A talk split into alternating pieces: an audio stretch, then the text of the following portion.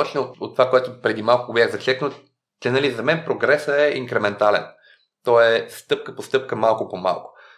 Това за да се случва ти трябва... А, ако всяка седмица, ама наистина фокусирано работиш по 10 часа върху бизнес идеята си, ти неизменно след 6 месеца ще си по-напред. Здравей, Алек. Драго ми е да те видя. Здрасти, Миро. Ме е приятно. Приятно ми е на мен да се видим. На мен това ми е втория запис за днес. Рядко го прави, не го обичам, за да мога да се концентрирам основно върху единия гост и с течение на времето или на дните, когато трябва подготовката ми за някого, просто на заден план да текат мисли за протичането на епизода, за някои допълнителни въпроси, но от чисто продуктивност знам, че е по-хубаво, ако може в идеалния свят дори всички записи да са ти в един ден и след това имаш съдържание за цял месец. Така съм чувал, че някои го правят. Та, ти вече като предприемач и човек, който може би му е по-свободна програмата, какъв е твой трик за справяне с различните активности и дейности, които ги имаш, тъй като съм чувал, че това е доста добра стратегия да извършваш определени блокове на това да ти е разпределена седмицата и в епизодите в миналото се е засягала темата за продуктивността. Виждам, че може да е много важно и да ти спести немалко време. Ми се ще да попия малко и от твоя разум. А, на мен ми е първо интервю за днес, Камиро. А, така че аз съм свеж, мога, мен, мога да говоря. А, това е много интересна тема. Аз ще стигнем до там те първо, нали? А, но в момента една от ролите ми е да бъда като ментор и лектор на млади предприемачи. Една от главните теми, които им споменавам, винаги е лекция какво е предприемачеството. И едно от основните неща, които им казваме е точно този конфликт, който се получава. Според мен го има на две нива. Едното е чисто ролите, които взема един предприемач. В момента, който стартираш една компания, ти ставаш веднага съдружник в нея, имаш конкретни интереси, ставаш управител в нея, имаш съвсем конкретни други цели и интереси и служител. А, по същия начин, според мен, а, и често наблягам на него, има тези 4-5 основни мода на мислене и на работа. А, едното е чисто креативни задачи, тъй като всеки един предприемач за всяка една сфера има нужда от това креативно чисто време, творческо, което най-вероятно е това, което днес, примерно, ти е липсвало, всъщност, когато имаш две сесии една след друга. А, след това имаме чисто оперативни задачи, дали ще бъде счетоводство или всякакви други неща. Имаш а, чисто менеджмент задачи, дори да си сам служител, собственото време да си планираш, понякога половин работен ден, нали, си планираш времето. А, и имаш стратегически задачи, които пък тотално някой път не остава някакво място. А, къде съм, какво правя следващите една-две години. И докато правиш тия четири неща, които обикновено нали, седиш и мислиш най-новата пъзел и загадка в моят случай на времето. През това време ти звъни служителка, която пищи нещо не е наред. През това време, а, всъщност тази седмица трябва да решиш какво правите в компанията и така нататък. Винаги има един пети тип задачи, които са спешните неща. Нали? Ти всички тези неща някакси си ги планирал и скажеш след към половин час за мислене, ала бала. И вече има нещо спешно. Туалетната е запушена, нали, някакъв тотален ад. И това тотално, нали, за мен това е един от най-високо рисковите компоненти на предприемачеството, които води до стрес. А, също предполагам, че за това ще стигнем неизменно до тази тема, но за мен това е едно от най-стресовите неща и другото е, че е страшно неефективно а, този тип работа. Какво съм правил аз? Осъзнах го в един момент, че това е някакъв пълен хел на Daily Basis, просто не съм ефективен, след това страшно много се стресирам, защото имаш с нищо не свършиш до края и деня е минал и просто те разпиляли на 15 места и не мога да кажа какво си направил днеска. Опитах се поне част от работата ми да ги канализирам в конкретни дни с много спорадичен успех, ако да съм честен. Нали? Опитвах се да имам конкретни дни, а, в които да мисля стратегически, да виждам къде ми е компанията. Истината е, че това накрая се оказа при мен поне коледните празници. Значи всяка година между 20 декември и 7-8 януари, когато никой друг не работи, аз се заключвам черта едни майн мапове и стратегии и винаги видим с някакви огромни пейпери и материали, какво правим за другата година. Накрая само това време оставаше. Но, примерно, казвам неща типа на срещи, а, гледах да ми бъдат само в петък. И целият петък просто не работи, нали, защото срещи не са работа, само създават работа. А, и като направиш пет срещи в София с комютинга между тях, ми става някакъв пълен ад. А, в един момент, примерно, срещите ми бях всичките в петък. А, имах, а, когато ще се мисля за някакъв нов проект и трябва да има някакъв креатив. Истината е, защото не ми оставаше време в нормалното време, че винаги просто си отделях времето вечер и значи, примерно между 10 вечерта и 3 сутринта никой няма ме притеснява.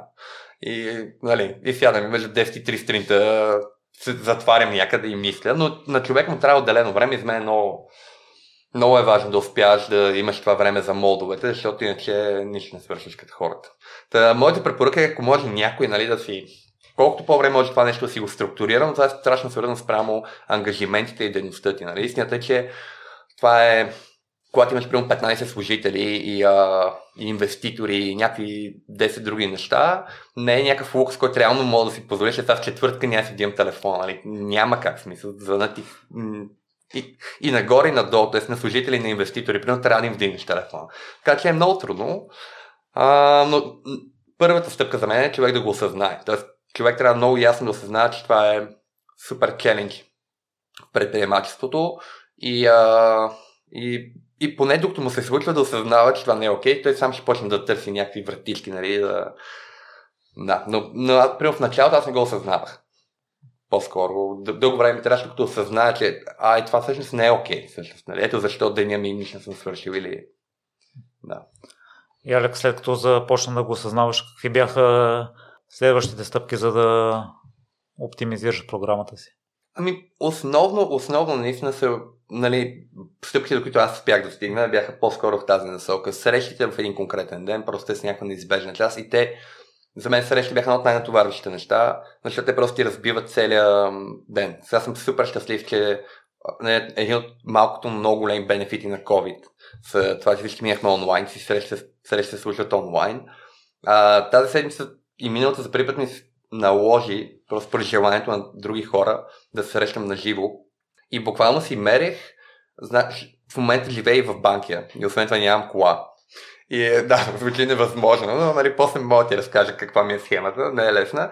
Но идеята е, че а, и в младост, както живеех преди, не е много голяма разликата. Буквално една среща, принцип трябва да е 30 минути, може да бъде онлайн. Тя за, поради самото си естество, че е на живо, става час, час и нещо, защото просто се разбъбрате за нещо друго. И отделно по един час комютинг, айде да кажем, че ако не си от банка като мен, може да е половин час комютинг, но да са 2 или 3 часа нещо, което е 30 минути. Ам, да, да, това е едното нещо. Ам, другото, като цяло се опит, съм се опитал... Само преди да продължиш, да. тъй като срещате са ангажирани с други хора, това не зависи изцяло от теб. Та по какъв начин успявате така да се синхронизирате, че и на другите хора да им е удобно в деня, в който ти си избрал? Ами, сега, аз, нали, ролите ми в последните години, както и сегашната ми роля, така и миналата ми, до някаква степен ми позволяваха, нали, да съм и гъвкавостта да е до някаква степен и около мен. Въпреки, че в а, декстрофобия срещат съм били предимно с клиенти, но успявах някакси, нали, да имах осъзнаване за, за щастие клиентите ми, че и аз имам някаква ограничено време, нали, а, но в крайна сметка, когато предложиш на някого, нали, по всяко едно свободно време в теб в петък мога да бъда при теб по никое друго време, а, се разбираш. Но е важно, да, това се срещате според мен е ключово. Да, като най-малка стъпка. Наистина. А, за останали неща, знам ли аз, кое, защото, нали, едно е какви идеи съм имал. Друго е какво сме успяли да приложим на практика и да се случи. Нали? Така се опитвам да говоря за неща, които са случили на практика. А, може би и вътрешно в екипа се опитвахме, нали, защото тук говоря най-вече за външни срещи, т.е. с потенциални клиенти, партньори и подобни неща. А вътрешно в екипа също се опитвахме със сигурност да дърпаме среща в един ден. А, тук станаха вече два дни, в които не работиш, нали, което е пълен ужас. Нали, веднъж само с екипа ти на постоянни срещи, после някакви клиенти. А, това, това, това всъщност обаче има плюсове и минуси. Истината, че с екипа е трики, защото се изморявате. Нали, когато сте един цял ден и кажете, ето във вторника и ще обсъдим всичките точки, просто има отделни срещи с същите четири души. И просто превключвате. Добре, сега говорим за маркетингова кампания, за еди какво си. После отивате, пушите една цигара, върнете се, сега говорим за продажбите на нас и какво. Така се уморявате. Затова не съм сигурен дали е, дали е оптимално. Но за креативните процеси аз имах как да, свободата и так, така ми беше работа, че голяма степен много от тях изисках само аз да съм, т.е. аз сам ги създах. И според винаги има този елемент, който креативността нали, е индивидуална. за тях просто моето единствено спасение беше да бъде между, да, между 10 вечерта и 3 сутринта. Не съм намерил друго време. По всяко друго време ми звънеше телефона. И да. Аз а, го нямам това, което голяма част от другите предприемачи го имат, да съм готов да жертвам съня, въпреки че не съм до 100% ефективен по начина, по който ми се иска.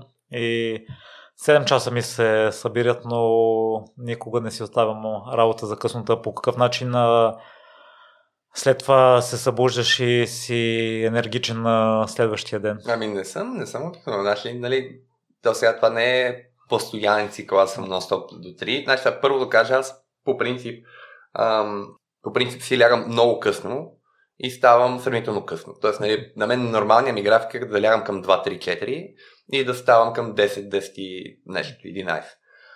Ам, това са по-скоро форс-мажори, които се налага нали, за някакви конкретни концепции, неща да се измислят и създават и неизменно човек ги компенсира в някакъв момент. Дали ще бъде на следващия ден, следващия ден сигурно ще си дроп, ако трябва да станеш рано. А, или цяла седмица ще изкараш по 4 часа съвсем, после уикенда нищо няма да се вършиш и ще спиш през цялото време. В един момент ще компенсираш. Нали. Така че, според няма... Нали, той е много до някаква биохимия и неща. Аз също съм нормален човек, спа по 8 часа. Тоест, тоест, като нормален човек, нали, за седмица, 7 дни по 8 часа, спа 56 часа. Те някакси ще се наредат тия 56 часа. Дали ще бъде два дни като труп от 16-32 и дори ще ги разделям. Рано или късно ще си дойда, нали? Иначе, но съм, принципно според спането е едно от другите неща, които е най-лошо човек наистина да си неглижира и да, да, да, си, да няма графики да го размества, отново от към стрес и подобни неща. Но е важно човек да е на спани, да е в добро... Да, добре да се възстанови от миналия ден. В този случай е напълно окей, okay, според мен и като се казва в колко часа си лягаш, много хора или ставаш много хора пропускат да кажат останалата част и може да остане криво разбрано, защото средно статистически хората стават рано сутрин и като чуеш, че ти си лягаш в 2, 3 или 4, но ставаш в 11, има разлика от това да станеш yeah. в 7 или в 8. Има много а, гората, които казват, че е хубаво да се става рано, но не казват в колко часа трябва да си лягаш. Yeah. И примерно скалата мисля, че стана доста популярен става в 4 през нощта, но сигурно си ляга 8-9. И доши за Банкия, на колко километри извън София?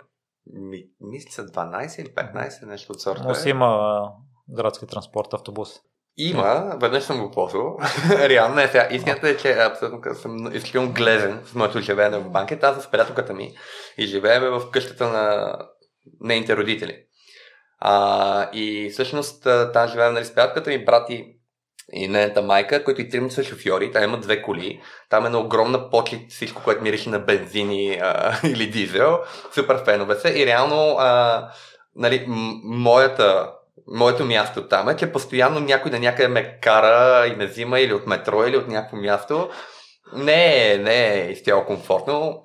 А, но да, в момента сме в такава ситуация, но по-скоро сега в момента обмисляме да се върнем отново в София, някъде в центъра, предполагам, че още. Просто сега от една година сме там в банки, е много сложно. Аз съм средно социален човек, обичам се виждам с хора и а, да, това ми е трудно. Такава е схемата. Да. А и след това да кажем, че си на футбол. Да. И си на спорт. И... Как, както се, нали, по това, което говориме, ние, ние в това степ, като се разбирахме, исках всичко да ми е във вторник. Защото сега идвам от две-три срещи, които имах преди това. Просто сега съм слезнал до София. и другото отново през тази перспектива, че явно днес няма да работя. И поне цялото да бъде в някакви срещи и да мога, да. Е, ти си много разговорлив и кога се чухме по телефона, усетих, че си такъв, което ми улеснява нещата и знам, че аз обичам да се максимално подготвен, даже може би прекалявам понякога, но понякога може би си позволявам една идея да остава една незапълнена част от а, самодоволството си ти го позволяваш. Алек и си такъв а, социален и доста разговорлив и усмихнат човек, веднага човек се привързва към теб. Винаги ли си бил такъв общителен? Мисля, че да. Мисля, това сигурно трябва да го кажа. Аз имам щастие да и, и кефа, нали, да имам много, много близки приятели от много далечно детство. Буквално най-близки ми приятели бяхме 10 градина заедно 3 годишни до 7, после бяхме в един клас 7 години, а с един от тях даже продължихме после в гимназията. Та, те са истини, които най-вероятно мога да го заключа, но според мен да. В смисъл, по-скоро бих казал, че винаги съм бил социален, комуникативен, с много хора около мене, да. Има някакви периоди, в които това ме изтощава и съм го осъзнавал всъщност. Нали, тоест, и през тинейджерството и малко по-късно има там едни години, колко студентство е човек, нали, малко се лута наляво надясно. И там съм усещал а, изтощаване от това, че присно съм социален и като цяло съм благодарен с много хора, но да, бих казал, че по-скоро винаги съм бил в тази насока. То, нормално и предполагам почивка си вземаш за известно време. Да, да. Мисля, че точно гейминга игрите, които са едно от нещата, които тотално ме отделя от това. Нали? Как съм супер социален, така забивам 10 часа да игра някаква игра и компенсирам. Е, това е било хубаво в детството ти, че си съчетавал и двете. Едното не е било за сметка на другото. Имал си социалната част, имал си частта с игрите, които малко или много са ти определили бъдещето и развитието и това, което те влече. Та, ние като гледам гордо сме на сходни години. Аз се здобих сравнително късно с компютъри основните игри при мен ми бяха навън и не успя да се привържа толкова много към компютърата при теб. Какъв беше процесът за да ги обикнеш и след това бизнесът ти да се върти около това? Първия. А, значи, за да ги... Ми то стана интересно, защото реално компютърните игри, това ще звучи странно на по, по-моите слушатели, защото не съм сигурен, че е така сега, но те възникнаха като социално явление. Защото номер едно нещо бяха компютърните купчета в квартала. И всъщност всичките ми приятели, и за да се видим с приятели и всички други хора, бяха около компютърните клубове и в компютърните клубове. Никой нямаше компютър в къщи тогава.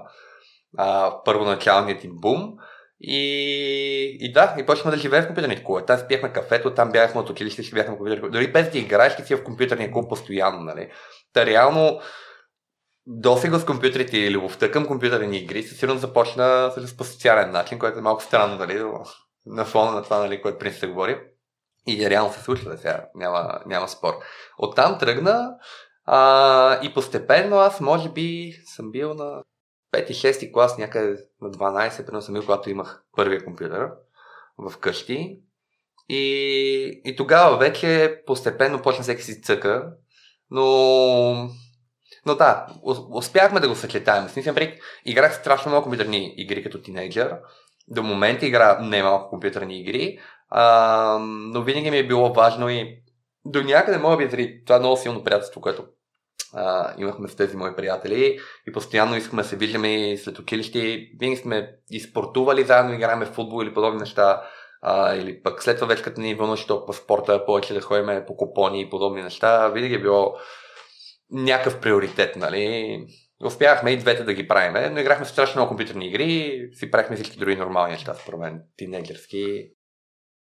Алекс, виждам, че има и разделение на компютърните игри, които те водят към социален начин на живот или досег до нови приятелства. Аз съм играл спортните игри, които са били тогава само синглплеер и не съм изградил такава връзка с другите компютърни играчи. Ти пък играш противоположните StarCraft. Да, аз играя... Аз принцип, значи, Нали, аз основните игри, които играя, са игри по 20-25 години. Пробвам време време нещо ново, много кратко. И това са... Нали, игра StarCraft Brood War. Нали, това е първият StarCraft. Heroes 3 и uh, Diablo 2. Сега вече е Resurrected. Uh, при Heroes и Diablo те си изцяло нали, синглплеер е фокуса. Uh, дали има някаква възможност за социален елемент, но той не е толкова uh, водещ. И uh, да, докато при StarCraft тя е силно състезателна игра. Нали, а, тя е индивидуална отново, но играш срещу друг компонент и е много силно състезателна. Там е, там е някакъв друг, друга мотивация и тригъра. Там е... Компютърните игри дават едно нещо, което реалният живот много трудно го дава, което е да имаш много измеримо подобрение, особено когато м- нали, тя присна всичките компютърни игри са такава система, която ти дава веднага обратна връзка, но в състезателните компютърни игри а, можеш много структурирано да имаш градивен подход и да видиш, че с някакъв момент си подобрил. Нали? Това е живота много трудно се постига. И е нещо, което всъщност аз осъзнавам и а, го казвам и на хора, нали, които трябва сега се занимават с предприемачество, че е много важно да се опиташ това нещо да си го взимаш в живия живот. Тоест да, да разбираш, че нещата са а, градивни и постъпкови и някакси я взимаш обратна връзка и знаеш, че си по-добре от преди това, по една или друга форма, защото не винаги е толкова ясно в живия живот. А, нали. а, но да, компютърните игри, ти тръгнали с другия, вторичния въпрос, нали? Друг тип жанри игри, които аз обожавах като дете, бяха квест игрите. А, те реално 90-те беше много интересно, защото нали, тогава всички бяха някакви ужасни щайги компютрите. И реално ам, причината 90-те да са годините на квест игрите беше, че просто а, огромна част от квест игрите бяха много красиви стил скринове, върху които има много малко интерактивност. И това можеха тогашните видеокарти да го постигат и да изглежда окей, okay, докато всичко, което беше реално динамично и реал тайм, изглеждаше супер дървено и на пиксели. И затова игри като Мист, Скиза, Маура изглеждаха толкова брутално тогава и бях с много, супер много привърженици. И, а, и аз страшно много ги играх. Та, да, всъщност реално бизнеса ми, а, нали, също това, с което се занимавах. Сега ли да, разка... да Мога да ти разкажа. Да, да нали, прескачам малко темата. А, да, дали също преди вече 10 години със сигурност стартирахме с а, мои колеги парите Escape стаи в а, София в България през 2014 година. Е, 8 години са. А, от 2013 се събрахме екип, от 2014 ги стартирахме, но ключовия момент, който беше в който аз разбрах, че има подобен тип стаи, които първо имат такива наченки в Унгария. А, и го разбрах там супер случайно в някакво списание в а, някакъв самолет. Но ключовия момент, кликването, беше между това, че като разбрах, че има такива escape сета, беше някаква статия, дори не толкова добре написана, ставаше ясно какво е. И аз като си представих тия стари квестове, и че могат да я слушаш на живо и някой да играе такива квестове стари на живо, това беше момента, в който казах, това ще е супер яко. Нали? Според мен, този бекграунд от тия квестове беше много водещ, за да точно тази игра, идея толкова много да ми хареса, да си я представя, да я визуализирам и да трябва след това да, да ме мотивира мен, да мотивирам други хора и да започнем да го направим реално. Така че да, тук има много пряка връзка между опита ми с компютърните игри и това, което започнах като бизнес а, някакви години по-късно. Да, ти си друг пример, че компютърните игри могат да бъдат а, страшно полезни. Според мен а, не е правилна концепцията на обществото, че се изцяло загуба на времето, може да бъдат и социални дейности, на ти хрумна идея за бизнес. Станислав Чакъров и Красим Михайлов от Aesthetic by Science са ми разказвали, че те са играли също игри, които изисква развитие, което ти сподели, че веднага имаш резултат от това дали вървиш напред и това са го приложили в живота си постоянно да се развиват, както в компютърните игри една стъпка назад преди да продължиш за декстрофобия и всъщност две. Добре, нека бъдат три. а, ние в предварителния разговор си говорихме, аз а, чух при участието ти при Георги, че а, си казал, че по това време не си бил с предприемчив характер. Не успяхме да определим в предварителния разговор дали е било така или не. Та, първо какво визираш под предприемчив характер, за да определиме не. това първо? А, ами сега, откакто си говорихме и преди малко и се замислям самия какво, какво е това предприемчив характер, и почвам все повече да си мисля, че явно това нещо може би някакси се изгражда и просто е начин на мислене, който в един момент, като много пъти се случва и започва да го развиеш. Нали? За мен предприемчивия характер би било а, първо да разглеждаш генерално нещата като проблеми, да идентифицираш някакви проблеми, да намираш някакви решения, си готов да ги приложиш възможно някакси, по някакъв начин бързо, итеративно да пробваш да тестваш. Нали? А, това, което най-вероятно си мисля, аз съм имал преди, когато си говорихме с Жора, е, че а, идеята беше такава с партньорите ми, с които стартирахме тогава декстерофобия, ние бяхме студенти в университета, с повечето от тях, някои тях ми бяха а, от квартала приятели. А, и с тези студенти от университета ние нали, това ще вкарам темата, за която ще си говорим, нали, пиехме бири. Постоянно там по време на лекции и неща. Но стоп имахме някакви идеи, но нищо не правихме. А, тоест, ние си пиеме бирите, но си говориме там книги, игри, искаме дигитализираме някакви други неща, всякакви неща, но нищо не правихме. Така че а, от тази перспектива, нали, и това според мен в някакъв момент се развива. Това, което направих, когато разбрах за тези неща в Унгария, а, е, че страшно много се изкефих на идеята и, и реално това може да е част от следващата тема. Но идеята ми е, че а, като се върнах тук в България, аз не им казах на тези моите колеги. Отидах записания за едно състезание за предприемачеството, беше сигурно първото такова в България, това е било 2013. А, и тя, когато ни одобриха да излезем на сцена, буквално два дни по-рано им казах. Така че сега се замисли, нали, може би си имал нещо предприемчиво в мен, за да направя тази стъпка, защото все пак тя беше някаква ключова.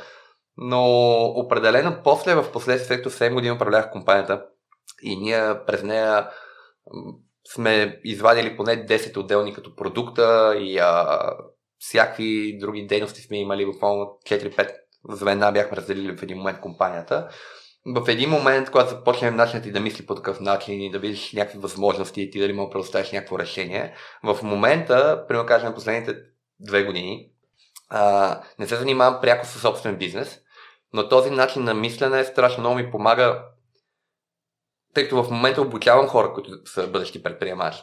И виждам как те са изумени понякога, колко бързо влизам в техните обувки, виждам много базови неща, които най-вероятно са проблемните точки и една или две стъпки, с които можем да направим нещо конкретно и реално, за да го подобрим. Тоест да направим една продажба другия месец, нали? или нещо от сорта.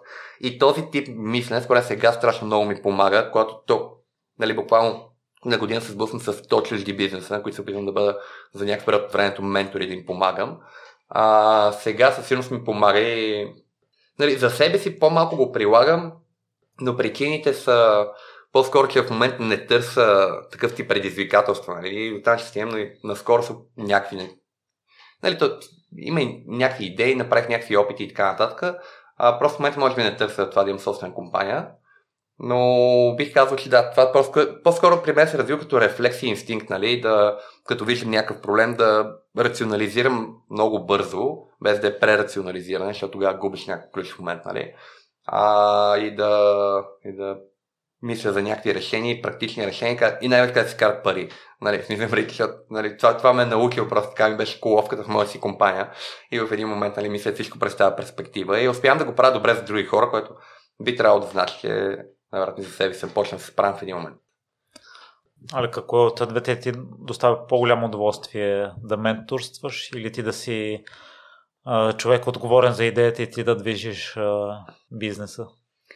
Тук, тук е много тънък момента. Той е, той е много свързан с първият ти въпрос, който ми зададе за различните режими на работа. А, днеска се видях с една моя а, бивша колежка. Тя продължава да оперира Style на територията на София. Ще стигнем до там на личния пари. Край на 2019 закрихме нашите стаи. А, и, и с нея точно това си говорихме. А, аз обожавах създаването на escape site. Тоест творческия процес и после чисто физическия, тъй като е много мултидисциплинарно, както творчески, защото пишеш някаква история, после това го превеждаш през някакви пъзели, предизвикателства, тях трябва да ги създадеш, те са от електроника, механика, интериорен дизайн. Целият този процес беше а, супер готин и интересен. Реалността обаче, че аз 7-те години, в които работихме по компанията, Мои първите две по-активни пряко съм се включил в тези дейности. В другите постоянно съм се включил и съм бил водеща фигура и в тях, но 90% от времето ми е било заедно с други неща. Тоест 90% от времето аз трябваше да продавам, да търся финансиране, да се занимавам с маркетинг, да управлявам служители и всичките други неща. Така че, нали, ако... И това е много такова. Това се случва постоянно в много бизнеси. Нали? Реално аз исках да правя escape стаи да правя пъзели, загадки, да правя игри и да създавам, а 90% от времето правя тотално други неща, които реално не са ми толкова приятни. Така че, ако можех само да си правя игрите, ще да е супер и може това ще да кажа, че ми е по-интересно. Но като знам, че и това е истината, бизнес е другите 90% от нещата. И, и от тази гледна точка, може би сега ми е по-лесно, като аз не трябва да правя другите 90% от нещата, аз казвам на някой друг. А, ти трябва да правиш тия 90% от нещата. Ми е далеч по-лесно и приятно на този етап истината е, нали, а, от време на време, да, нали, сърбиме, както се казвам, нали, в смисъл, а, няма да се отида, нали, в някакъв период, краткосрочни и средносрочни, отново да започне някаква нова дейност. Просто, но то ще стане със сигурност най-вероятно го оставя на такъв супер естествен път и нещо, което наистина супер много ми скефи някаква конкретна идея и видя, че аз чувствам окей в момента да го поема. Най-вероятно ще стигне до там. Но по-лекото и по-приятното е да дадеш акъл на други, някакво се лъжеме. А, смисъл, аманната хора да дадат само акъл, но, а, но е факт. Реално, реално е абсолютна почивка нали, за, за мен, като бивш предприемач, в момента да давам акъл на някакви предприемачи. А, но гледам да съм им полезен максимално, да не само си почивам. И сигурен съм, че си достоен, че такива организации като Able ти гласуват доверие, ти водиш програми в Base. Алек, аз съм чувал, мисля, че много е голям процента вероятност вече втората, третата идея, след като си има успешно реализирана първа, да бъде успешна такава. Забелязва ли си го и ти това нещо и това да ти дава увереност, че с каквото се захванеш в бъдеще ще се случи? Много е логично. В смисъл, буквално се школоваш, научавате пазара, нали? В смисъл, м- много е, включително, нали, ние в тези 7 години, които управлявах за сурфобия, ние самите спрямо това, което в началото правихме и това, което правихме в края, нали, качеството и резултати бяха драстично по-добри. Нали. А, тъй като вече последните 4 години имахме тимбилдинг агенция, работихме с маркетингови агенции, за да правим кампании. А, имахме бродова игра, имахме градски квестове. Всеки един следващ продукт, който сме правили, сме правили с много по-голямо качество и, и реално, ако повечето от тези отделни продукти, ако ги бяхме извели като само отделно нещо, върху което да се фокусира екипа и най ще да бъдат успешни. Един от проблемите в декстрофобия беше, че всички неща ги правихме заедно и те почти всички бяха като спасителни пояси на основния ни продукт, нали? А, предполагам, че в тази ще добавя малко повече. А, но да, това е, това е истината.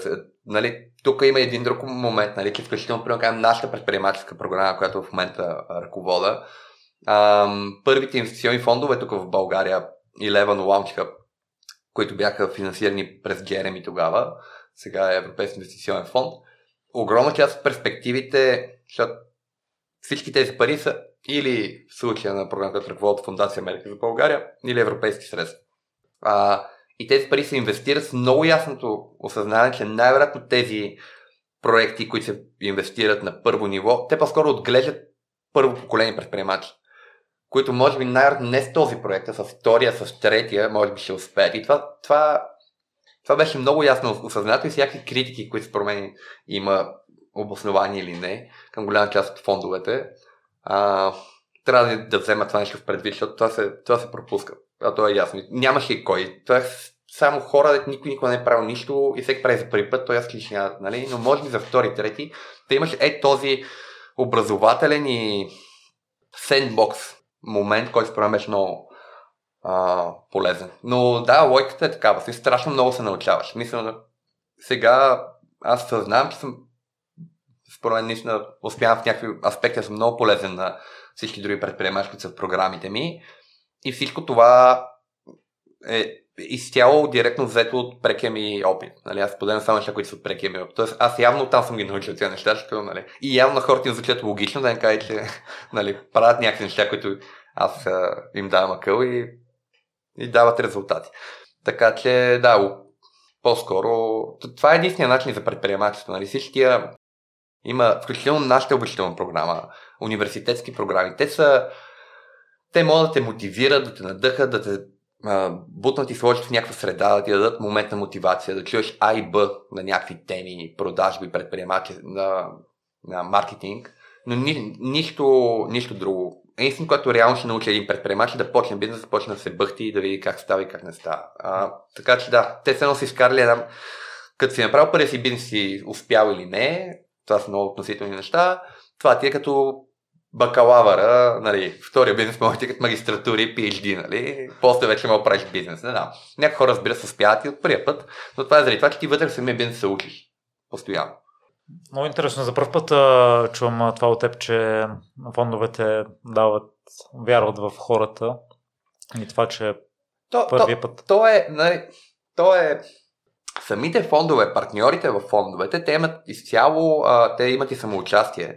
И те имат чисто комерциални цели. Те се опитват да вземат абсолютния максимум от пазара и от участниците. Тук по-скоро говоря за самия инструмент и структурирането на европейско ниво. Защото той всъщност е структуриран така. Това е много общо за много от европейските програми. Нали? А, нали, те страшно много се крадат, а, отиват не в целевите групи и така нататък. Много добре го осъзнават тези хора, те не са мерили по-добър начин. Някакви пари да отидат до част от целевите групи и да им се помогне. Нали? Знаят всичко друго, нали, нещо да мине през ситото и да стигне. И, и реално това има ефект. А, една от големите цели на, на структурирането на тези фондове още преди това беше това, пък после вече как го изпълняват партньорите, те, те нямаха избор да не го изпълнят така, защото нямаше кадърни хора, които да имат стартъпи. Нали, то нямаше откъде да се пръкнат. Те бяха като нас, нали, студенти, а, там първа, втора година на някаква работа и с някаква идея и половина са социални мрежи и платформи, бяха пълни глупости, но то нямаше кой друго да инвестират.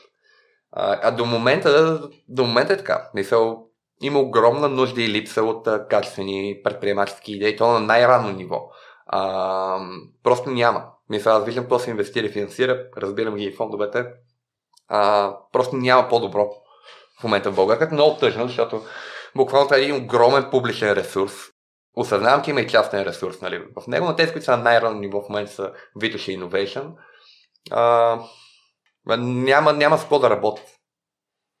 Това ми звучи странно, тъй като виждам, че в България има доста талантливи идейни проекти, хора, кадърни. Ми, значи, нали, те, те имат някакъв период, от не знам колко им беше, две или три години, сега да спрямо това, когато са затворили сделките, който трябва да инвестират примерно 100-120 компании всяка една от тях.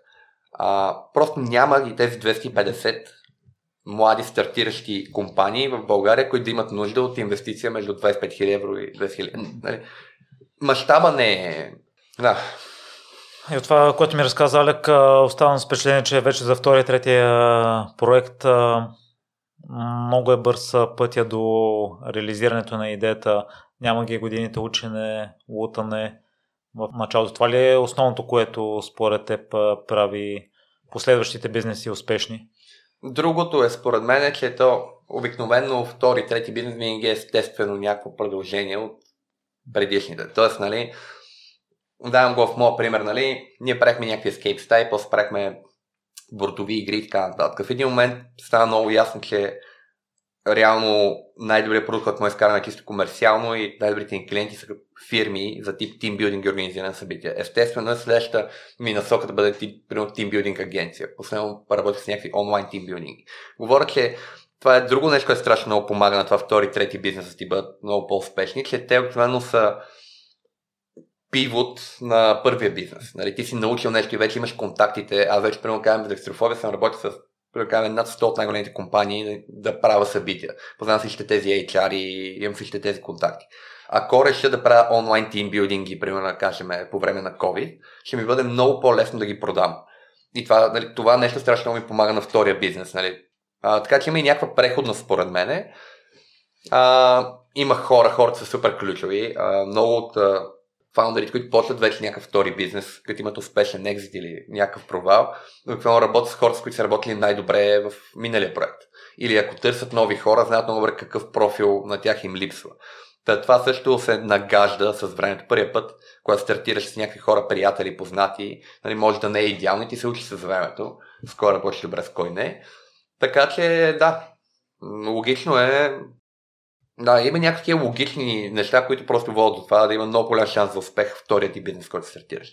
Или може да е пак първия, но просто имаме да направиш крайна промяна на първия и да поставя нещо друго. Алека, менторите според теб могат ли да скъсят пътя на стартиращите първи бизнес? Да, менторството. А, те, а, менторството, нали, за мен има много, няколко нива, които може да има на менторство, изражения и подобни неща. А, нали, да получиш съвет или съвети от човек, който е директно в твоята индустрия. Ще му предлагаме или някакви контакти. Контакти са едно от най-важните неща предприемачеството, включително. А, това със сигурност много бързо и ясно ще ти скъси дистанцията.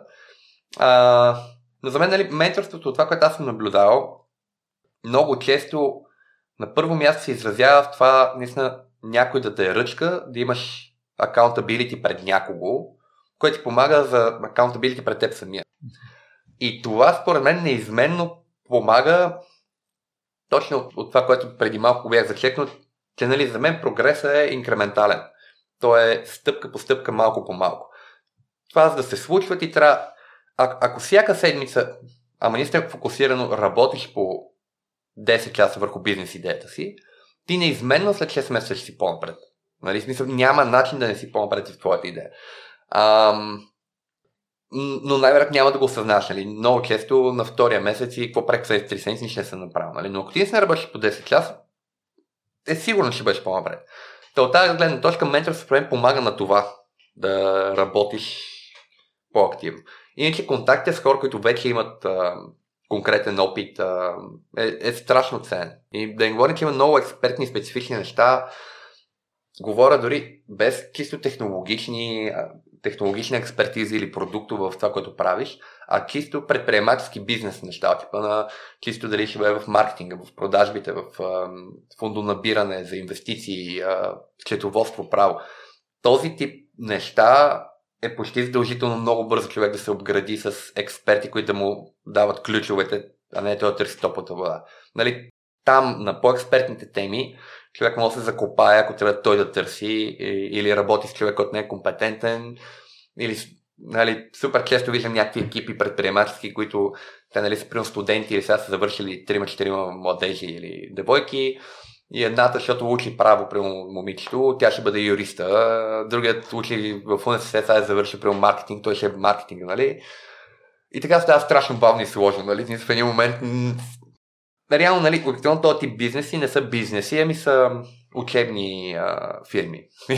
нали, всеки се учи докато прави нещо. Става, ама става много бавно и сложно. Нали. Тия хора трябва много бързо да си намерят топ ниво човек, който да им казва какво е практично, какво да правят. А, да. Та, менторството. Мен, има един друг аспект на, на менторството. Той е малко отделен, според мен е свързан. Преди да стартирам, да стартирам стартирам ми фирма, работих 4 години като консултант в IT компания. А, и там ми правеше супер силно впечатление. Компанията ми беше от 4000 души, международен мащаб. Ние работим по международни проекти. Две години в Белгия прекарах и две в Молдова. И по принцип ръководихме много проекти в цяла Европа, предимно а, където се пускат такива джуниори, както бях аз тогава като мене, плюс един-двама синьори, взимат изисквания от телеком оператори, те им бяха клиенти, а, почваме да разработваме нещо. Съответно, цялата компания беше с супер голямата яснота, че всички проекти, които ги движат едновременно от такива хора като нас, то ясно ние ще можем да свършим много-много. Правим някакви неща. И ясно е, че ще почне да гърмат. Тяхната някакси фокус им на тази компания беше да гърмат, ама не едновременно. Защото в тези 4000 души имаше и 20 души, които бяха абсолютни джадаи.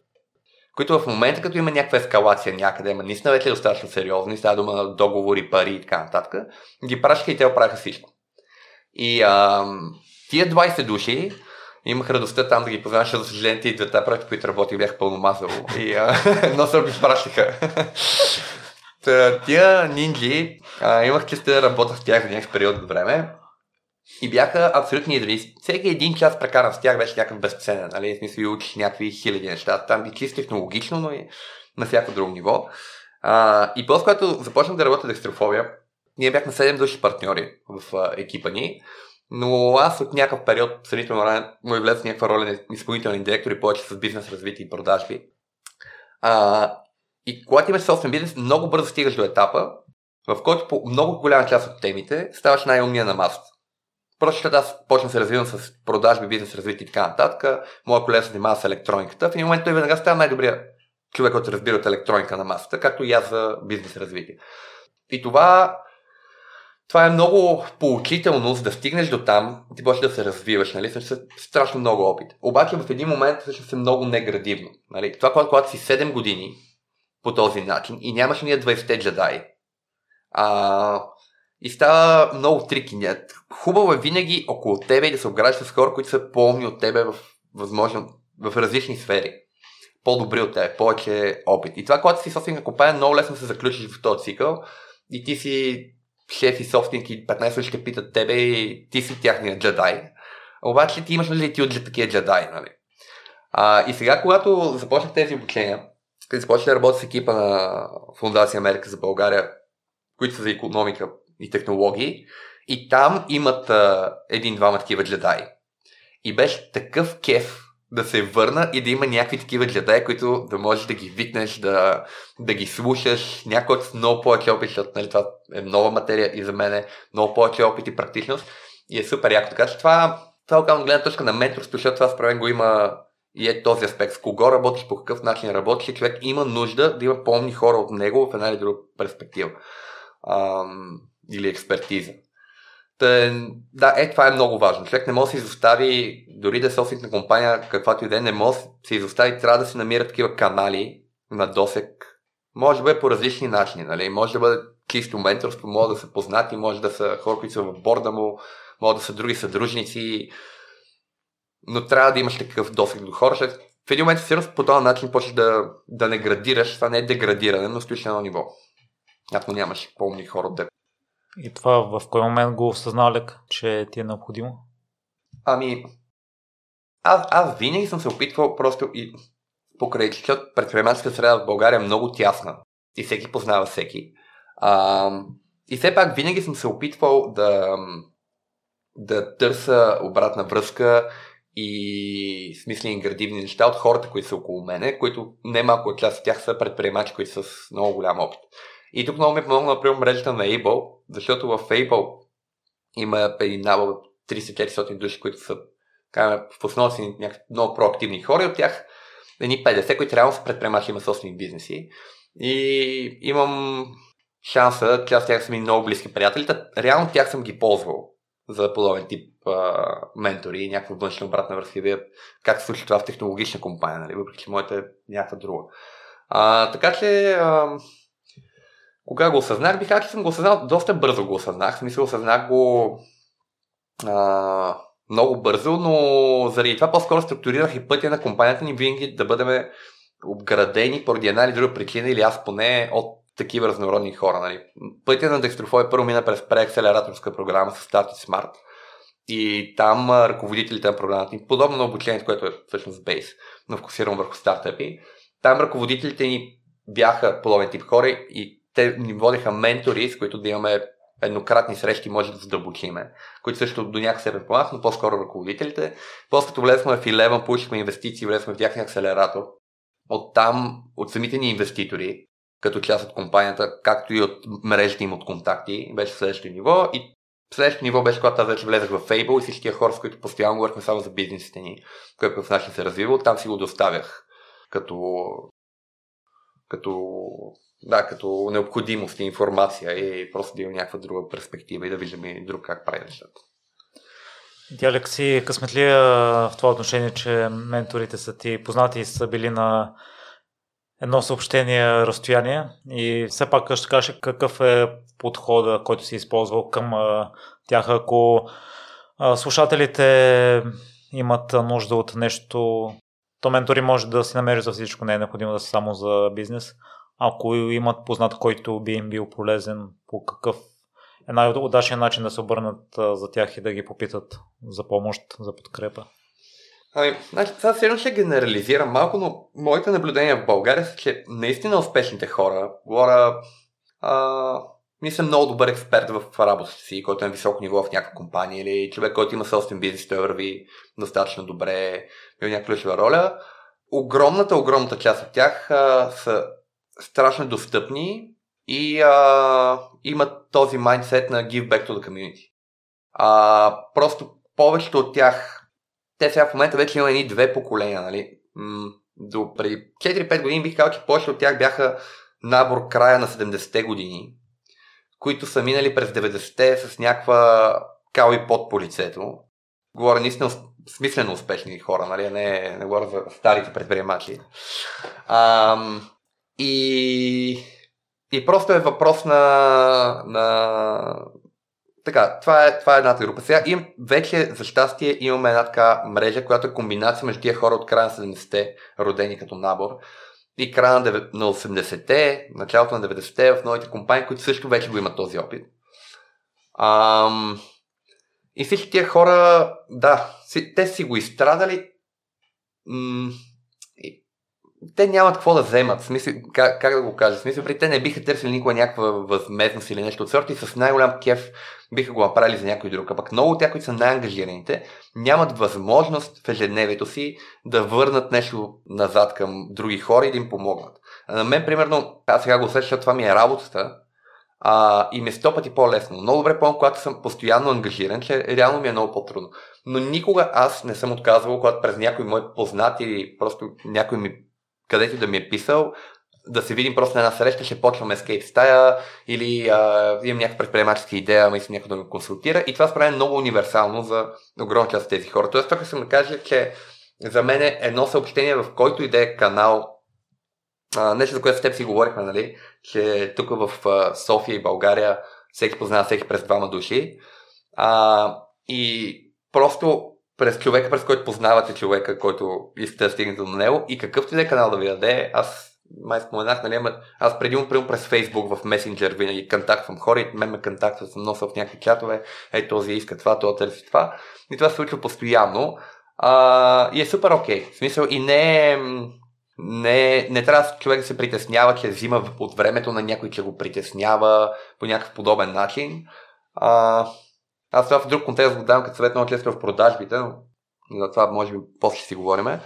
Но а, да, според мен трябва да възможно най-директно и никакви притеснения не трябва да има, защото да хората има огромен кеф да го направят. Ако мисля, правите нещо смислено и а, може да, да бъде полезен с половин час на някой. Това да, това да можеш наистина да бъдеш някой полезен с половин час от твоето време е брутално яко усещане за тебе като човек, нали? А, че си свършил супер много работа. Ако наистина толкова ще помогне на някой да му спести 10 часа или 20 или 30 часа, това е в твоята работа не можеш да си го постигнеш. За половин час не можеш да свършиш работа за 10 часа. А на някой друг, като може да му свърши за 10 часа, е много яко. И според хората цяло са генерално позитивни. Не трябва да има ня- някакви притеснения. И трябва да се разбере, че това е някаква стъпка. Нали? Абсолютно същите много от хората, които в момента едни от най-успешни стартъпи управляват, сме, съм бил заедно с тях в, в акселератора, примерно кажем на Eleven в първите инвестиции, които бяха в България, на подобни места. И тогава бяхме заедно и нас ни обучаваха по същия начин някой друг. Нали. Ние се молихме, идваха някакви хора, които бяха тогава на по 30-40 от някакви банки, от някакви места, нямаше толкова стартъпи, нали. И безвъзмезно идваха и ни даха къл. Така че на нас са ни дали, в момента според го има същия майндсет, в бъдеще хората, които сега търсят съвети, нали, ще, ще дават и на други. Просто естествено според тази среда. И Алек да обобщим, ако някой си търси ментор, да му пише независимо от канала с директно съобщение, максимално конкретика и да не се притеснява, че... Да, нали, не, значи, препоръката ми, ако няма пряка връзка с него, да намери човек, който има пряка връзка. Обаче, нали, нали, не става от типа на аз сега съм а, певец, примерно, искам да се занимавам и да правя рап и да почне да различи кой има контакт с хазарта. Примерно. Това, това според не е правилно така. А трябва, аз съм привикал, искам да се занимавам с рап и да питам някой от моите приятели, ако аз нямам познати в индустрията, който е така по-коннектит или примерно казваме завършил музикалното и му казва, Пенчо, имаш ли а, някакви приятели, които се занимават в момента с рап? Той най-вероятно ще има или през някакви негови познати ще има някакъв такъв контакт, до който ще се стигне, ще бъде Пенчо ме изпрати, който говорил с Галин, че така, знам, че ти спрям печенката, дали имаш възможност за половин час да се видим, аз започвам, правих първи си запис. Нали? Това е естественият път. Сега, нали смисъл? Да, по-скоро това е пътя. Да се намери верига от контакти до най-близкия контакт, който би свършил работа. Но, нали, търсенето на директни контакти е малко става и такова като феншки, нали, с конкретно си с хазарта. Нали, теб, най-вероятно, като си изпява една песен, ти трябва да и в хазарта, трябва който и да е човек, който ти каже как си нагласиш микрофона, е, нали, някой го знае. А, така че, нали, според това е естествения подход. Просто през нашата мрежа търсиме експерт в някаква област, която ще ни бъде полезен, който и да е той експерт и му казваме през Галин, през ей кой си минах, ще моли за половин час да ми дадеш от твоя къл. Да, това също е много умно, че може да допиташ конкретен човек, който разбира от дадено нещо, не е най-големия специалист, който примерно запознат с целият процес, да го попиташ за най-малкият детайл. Това, това е много ключово нещо. Ам, това се случва постоянно. В смисъл, аз работих сега с стартиращи предприемачи постоянно. А, и, те не, има нива, на които не си готов и няма смисъл ти да говориш с най-големия експерт а, в нещо. Нали? В смисъл, по същия начин, а, нали, за мен е същата лойка, както инвеститорите никога не дадат пари за маркетинг, особено на рано развиващи се компании, за реклама и маркетингови бюджети. И причината е, че обикновено си на този етап ти си някакво ниво прототип, да бизнесът ти още не си сигурен кои са ти клиентите, точно как се изглежда продукта. Че нали, това е любима реплика на инвеститорите, но тя е вярна, че най-лошо нещо, което мога да правят в момента с теб ти е да ти ни 50 000 евро, защото ти веднага ще ги изпукаш в маркетинг и нищо няма да направиш. А, и според мен е много близко, защото ти просто още не си знаеш клиенти, не си знаеш точния продукт. Та е много близко и това, примерно, кажем, аз сега не знам, вода тия обучение и да се да, много да държа среща с Бил Гейтс, да ми каже фундация Бил Гейтс, нали, по какъв начин си разширява дейността по цял свят, нали, за благотворителност. Мисля, нали, няма никаква... Истината е, че от срещи, обучения, всякакви подобни неща, а, аз преди всяка една лекция, когато аз ходя на такива лекции, но това казвам и на хората, които идват а, при мене, или преди всяка една среща, винаги имам едно, две, три неща, които са супер ясни в главата ми, какво искам да взема като информация и какво мога да приложам буквално утре други ден. Какво мога да направя. Всичко останало за мен остава за винаги във времето. Добри приказки, а, интересно, нали, ако при обученията е по същия начин. Минава лекцията за маркетинг, примерно. Ако ти не приложиш ед, едно от тези неща другата седмица, конкретно за твоя бизнес, след 5 години или след 2 години няма никакво значение, че си бил на тази лекция. Така че също и просто аз ще ще се видя с Бил ще пием по една бира и ще сме толкова далеч тези неща, няма сме на етапа на развитие. Мога да си взема една мъдра мисъл, която ще е ценното и, си, и аз ще го мина през моята призма и ще си кажа, аха, значи мога тази лекция, прямо по свинообразуване, ще я правя и за. Нали? Ама какъв е смисъл да съм говорил с Бил Гейтс за ми е това Та да. Нещо друго да се добави по темата, Алек. Има ли нужда според теб за менторството, за търсенето на ментори? А, в момента, а, освен тези чисто неформални канали, които според мен трябва приоритетно се използват, чувство, че в страната, в София предимно, но има и смислени инициативи из, извън София, а, има страшно много неща. Има страшно много обучения, конференции, форуми и така нататък. А, където могат както директни знания, така и контакти да се а, създават. Сега, аз съм много против това постоянно ходене по конференции и изложения, защото познавам не малко а, предприемачи, които реално цялата им дейност е да ходят и са на всеки един такъв коктейл и само това правят. Не е това идеята, но има възможности, особено за обучение, да не говорим нали, какво съдържание има онлайн и така нататък, но нали, да не стигаме до това. Та идеята ми е, че има страшно много възможности и това е другото, което първо бих проверил. Нали? Наистина какви са ми възможностите около мен. Нямаме много китави агрегатори на информация за всички сектори, които да намираш какви са в момента текущите активни възможности. Това е малко неприятно, но през познати преследене е друго. Тоест, ако си търся ментор и менторство, веднъж бих търсил ментор и менторство през този канал, до кого мога да достигна като експерт. Но второто е, има страшно много в момента обучителни всякакви програми и а, там винаги бих търсил референция, защото разбира се има по-качествени, по-некачествени неща. Но има и такива възможности. Алеки, две от въпросните програми според мен са Base и Able и ти имаш и си имал пряко участие в двете. Аз изкарах Able уикенда и останах силно впечатлени, затова ми се иска да разкажа за подобен тип предприемачески идеи, защото може да са много полезни в всякакво направление. Да довърши темата за менторството вече през различни програми, в случая Base и Able, това, което да. може да бъде полезно. Ами, да, така, те, те нали, ще започна с Able, генерално, защото това е така голямото. Able реално е Асоциация на българските лидери и предприемачи, което означава нищо друго, освен че това е една затворена група, бих казал, от алумни, завършили една обучителна програма на Фундация Америка за България, която се провеждаше в Штатите. Днес си половина обучение, нарича се Summer Entrepreneurship Program. Аз участвах в тази програма 2016 година, като това беше последната година, в която тя реално се проведе по този си формат. Ам, тогава, може би в организацията бяха около 300 души, които са завършили програмите назад във времето. А, Тя включи няколко други програми, но това е водещата. След това се преструктурира тази програма в Штатите и се превърна в програмата Able Activator, която в момента активно съществува и в момента в страната. И това, на което си бил, съм си бил Able Weekend Activator, а, което е просто уикенд издание на тази същата програма. Когато завършат хората Able Activator, те също влизат като част от Able. А, оттам нататък в Able през години, точно от създаването му, те, те се случва доста неформално. Нали? Всъщност първата група, която отиват в щатите на тази програма, после като се връщат, много си се харесват един друг и си казват, хора, дайте да правим нещо и те създават Able. Първата група върна в щатите, така ще направим някакво НПО и ще се опитваме да промотираме лидерство и предприемачество през някакви форуми.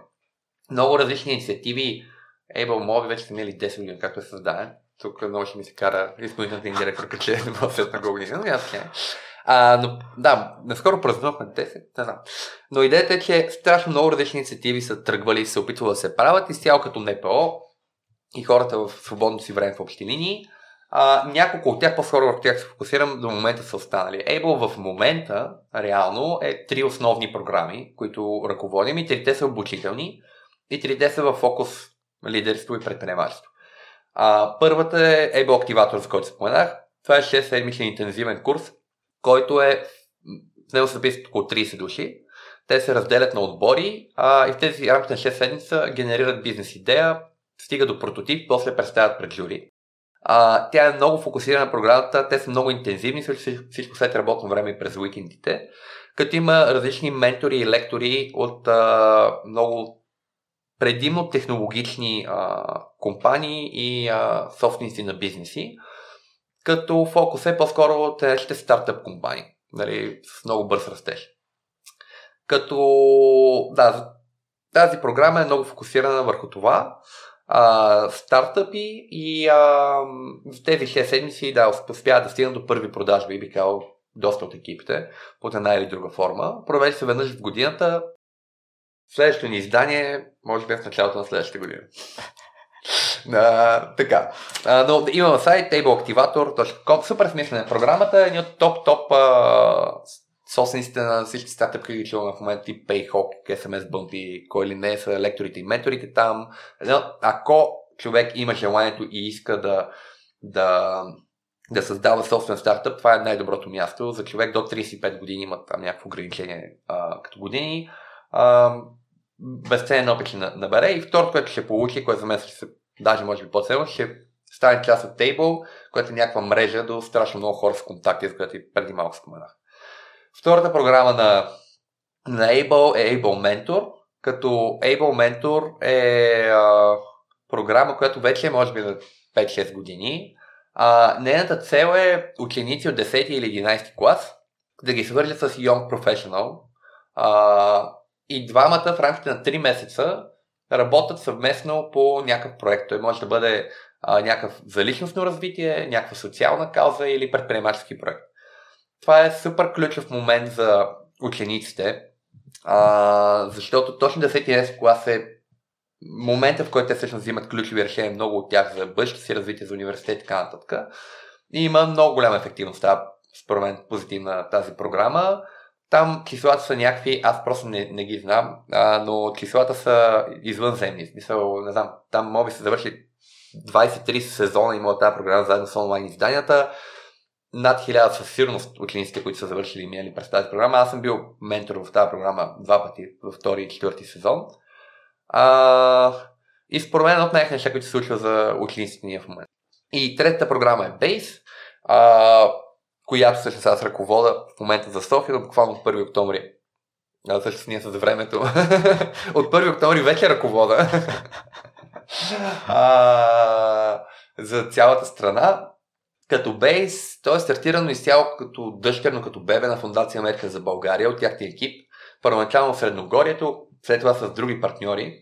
И да това с 13 седмици обучение по предприемачество. Всяка седмица лекции след работно време. Говорим за различна тема от предприемачеството. Гости са ни външни лектори, експерти по отделните теми. Малка част от лекциите се водят от ръководния екип.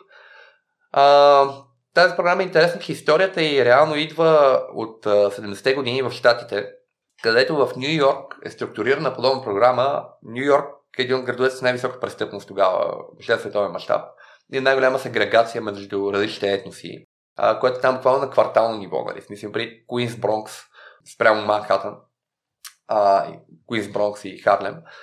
Та, това, което се случва е, че се структурира точно такава програма, която всъщност безвъзмезно а, експерти и професионалисти, предимно от а, Манхатън, отиват в тези другите квартали и ги обучават на предприемачество. А, по подобен начин. И се води, че това е едно от няколкото ключови неща, които се правят тогава в града, за да може да се изравни до огромна степен а, сегрегацията между различните общности а, и за да има такъв подем, нали, който нали, в момента мога да го а. Та, тази програма по подобен модел, тя продължава по някакви форми на различни места в щатите, е репликирана тук за България. А, идеята е същата. В общи първоначално основният фокус на програмата и до момента се опитваме да го запазим от части е да бъде до места, които по принцип не стига образование и формално предприемаческо. Първоначално започва в района на Средногорието, там първите класове са в а, село Антон, село Чавдар, Панагюрище, в подобни места. Там пък, нали, там има някаква много така специфика, защото там рододобивните компании а, всъщност има хора, които взимат немалки заплати, които в един момент се настаняват в тези райони, но концесиите на част родовите компании нали, се сменят и променят и тези хора в един момент, ако им спре там работа, бих се върнали в София. Или бих отишли в големите градове. А идеята е как, ако им дадеме хляба в ръцете и могат да стартират и стартират някакъв бизнес, да останат там, за да може да спре тази централизация. А, та програмата постепенно имали сме класове в Ловеч, Габрово, Плевен, Враца. А, в, аз ръководя преди класовете в София, отговарям за хора, които са завършили с допълнителни обучения а, и възможности насочени към тях. А, да така, тези 13 седмици а, имаме по една лекция на различни теми. Започваме с а, генерално какво е предприемачеството. Тази първата ни лекция, примерно, ще се опитваме просто да мотивираме хората и се поговорим малко черно на бяло за някои добри и лоши неща. И после имаме, примерно, маркетинг, продажби, следоводство. Буквално А и Б, разбира се. Никой не става експерт предприемач в каквото и да е от тези теми. А, цялата програма се опитваме да я рамкираме с това, че а, участниците трябва да напишат и представят бизнес план на края на програмата и презентация, която на 13-та седмица на последната седмица от обучението се представя пред жури и това жури оценява най-добрите планове, като имаме минимален награден фонд от 10 000 лева, който се разпределя между най-успешните а, проекти. А, това е структурата на програмата и, а, и е много интересно. Тук пък в Base фокусът са бизнес от реалната економика. А, в активатора фокусът са стартъпи. Тук нашите участници много често примерно казваме, отварят фризьорски салон или ресторантче. А, много често профил на наш участник е млада майка в майчинство в момента, има две свободни години и много често се случва, че и предстои след половин година, примерно трябва да се върне на старата си но въобще не се връща. А, и си е правила нещо като хоби, може да е плела нещо, да прави нещо с ръцете си, бижута или някакво неща, почва да ги продава в Facebook, в Etsy и на подобни места. А, друг много типичен наш профил е а, мъж програмист, а, който в свободно си време си прави бира. Сигурно имаме три такива бизнес идеи до момента. А, но идеята е, са бизнеси от реалната економика, свързани с в тези 13 седмици при стартъпите много стартъпи изискват страшно много време за разработка, ам, инвестиции и време и някакъв доста късмет или шанс и един от 10 успява да мине въобще към следващата стъпка. При тези бизнеси от реалната економика, реално половината ни бизнеси за тези 13 седмици минават една стъпка напред, нали? Спрямо това къде са. Някои хора са на ниво идея, от ниво идея са направили прототип. От прототип, който е бил на ниво прототип, прави първа продажба. Те, които са направили първа продажба, примерно почва си изкарат и 200 лева на месец. Първо ще правят повече. От 200, примерно на 400. А, има различни нали, някакви стъпки, които ние самите сме си разделили и е супер вдъхновяващо за мен самия ме.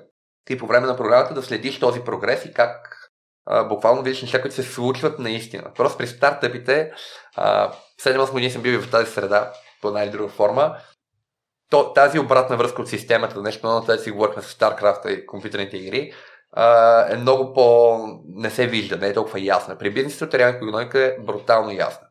И другото е, че нали, за стартъпи наскоро в София конкретно постоянно си говориме и има възможности, смисъл, че има възможности, има обучение, има, има финансиране за мащабите на България. Нали? Това, което си говорих преди малко, по-скоро няма достатъчно добри идеи. В момента има повече финансиране. А, докато за бизнесите от реалната економика някакси им чувствам, че все още в България са останали на някакъв заден план. Генерално не сме пред, не предприемчива в България, чисто статистически. Но аз не вярвам, че има разлика между хората в България, Норвегия или а, Штатите. Има разлика обаче каква ти е средата и кое приемаш за приемливо и естествено и кое не. Нали.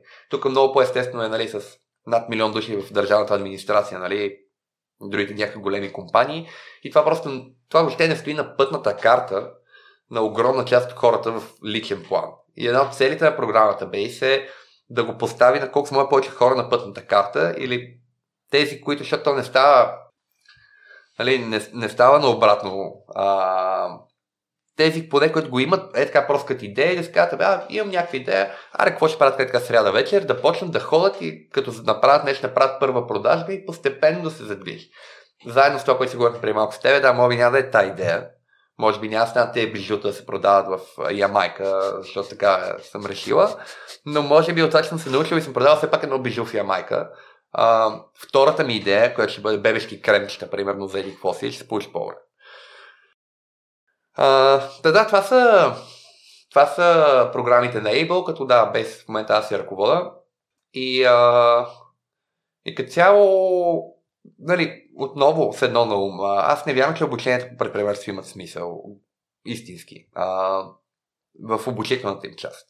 За мен от всяка една лекция и подобен тип обучение, всеки ще си вземе едно, две, три неща, които са му точно на дневен ред. Сега е решил човека да си прави лого. Колкото пъти му обясня, че логото не му е най-важно, че не се почва бизнеса от лого. Той, това, което ще взема цялото обучение, че плексите по маркетинг, някой ще каже една дума за дизайн и той ще си да прави логото с това. Нали? Всеки си е спрямо неговия етап. Няма как да бъдем много индивидуални, големи са групите. После се опитваме в менторската програма, която правим след завършването на всички, правим менторска програма. А, там е малко по-индивидуален подход а, да приложиме, но да, истината е, че предприемачеството се учи действайки, а, лекциите по продажби, който след това не е направил 2-3 продажби, примерно, след половин година няма значение, че си бил на лекция по продажби. Смисъл все тая. Въпросът е да се хване моментума и на момента да използваш това знание и да го приводиш, ако има контекст. Ако нямаш контекст, го забравяш просто. Нали, така не работи и мозъка, според мен. Та, да. Нали, формалната част образователната, това е единственото осмислено, някой да го хване точно на момента и той си мисли нещо в главата и му штуква и а то човек казва, че трябва да си направя CRM, нали, такова, да, точно това ми трябва. И прави на следващия CRM. Но всичко останало от лекцията не го е чул, нали, ако не го приложи. Да, мисля, че отговорността е в, във всеки един индивид и може би в епизодите идеята е човек да се запознае с дадена идея, дадена история, дадена програма и просто за момент мотивация да, да използваме моментума и да се запише за нея след това вече стъпка по стъпка. При мен лично така стартира и проекта първия път, като ми хрума като идея. Не се е реализира, но след това хванах моментума и бързо се реализира. И Алеки, при вас е било така, доста дълго време сте, обсъждали с приятелите си различни идеи, докато най-накрая не си видял в самолета идеята за Escape стаята в Унгария. Та, какво е попречило на първите срещи, в които сте били само тримата и сте обсъждали различни идеи, да си останат само на ниво идеи, разговори, вече видял си идеята и си казал край това е и ще действам? Да, ами с две думи, просто това нещо е достатъчно много ни кефеше. Явно не са ни кефили достатъчно другите неща, за да направим нещо. Нали? Това е истината. Каквото сме си говорили е било да минава времето и си допием бирата, нали? а не реално нещо да правим. Наистина, просто когато го видях това нещо, ти правилно спомена, наистина, ние също бяхме пет души от университета, които бяха основните бираджи. Другите два после допълниха от младост, два приятел и приятелка. А, но тези пет души, да, говорихме, обсъждахме някакви неща, но наистина като просто на маса и под маса, нали, смисъл, без някаква, как, както всеки а, по-скоро. Хубавото е, че нали, бяхме си много близки приятели, по университет, все пак по някакви проекти, дори там нещо, някой препишили да се оправим нещо, сме работили някакви заедно. И знаехме, че горе се справяме заедно. И по-скоро водещото беше това, което ти споменах, че като я видях аз тази идея и все пак, не, като видях тази идея, две неща бяха, за да може тя наистина да се случи. Едното е, че а, наистина страшно много ми изкефи заради това мой предишен опит и интерес към тия игри. И второто е, че наистина чувствах заради това, че с тия хора бяхме толкова близки, бяхме говорили за предприемачество и бизнес. Просто около нас средата започва да бъде такава. Затова е много важно каква е средата, защото първите предприемачески клубове се създадаха около ФМИ, а, където ях, аз учих в Софийския университет. А, тогава се създаваше Started Smart и нас ни правеше впечатление и кефши. Затова почнахме и ние да говорим за бизнес и за предприемачество. И след като има хората, с които говоря за бизнес и за предприемачество, и като я видях тази идея, и те много бързо фитнаха нещата. Нали? Това е горе всичко, което ти трябва. Сега, после буквално беше въпрос за някаква степен на подход, нали? който тогава ми се стори логичен. Наистина, поставих си тогава си обувки, просто не съм готин беше това е толкова яко, а тия моите мухлевци ще седем си изпием 10 бири, говорих си за нищо няма да правим отново, нали, защото вече ни се е случило. И а, исках тази нещо трудно направи. Да, всъщност, нали, записах а, с тази идея, но първото ще е предприемаческо състезание тогава.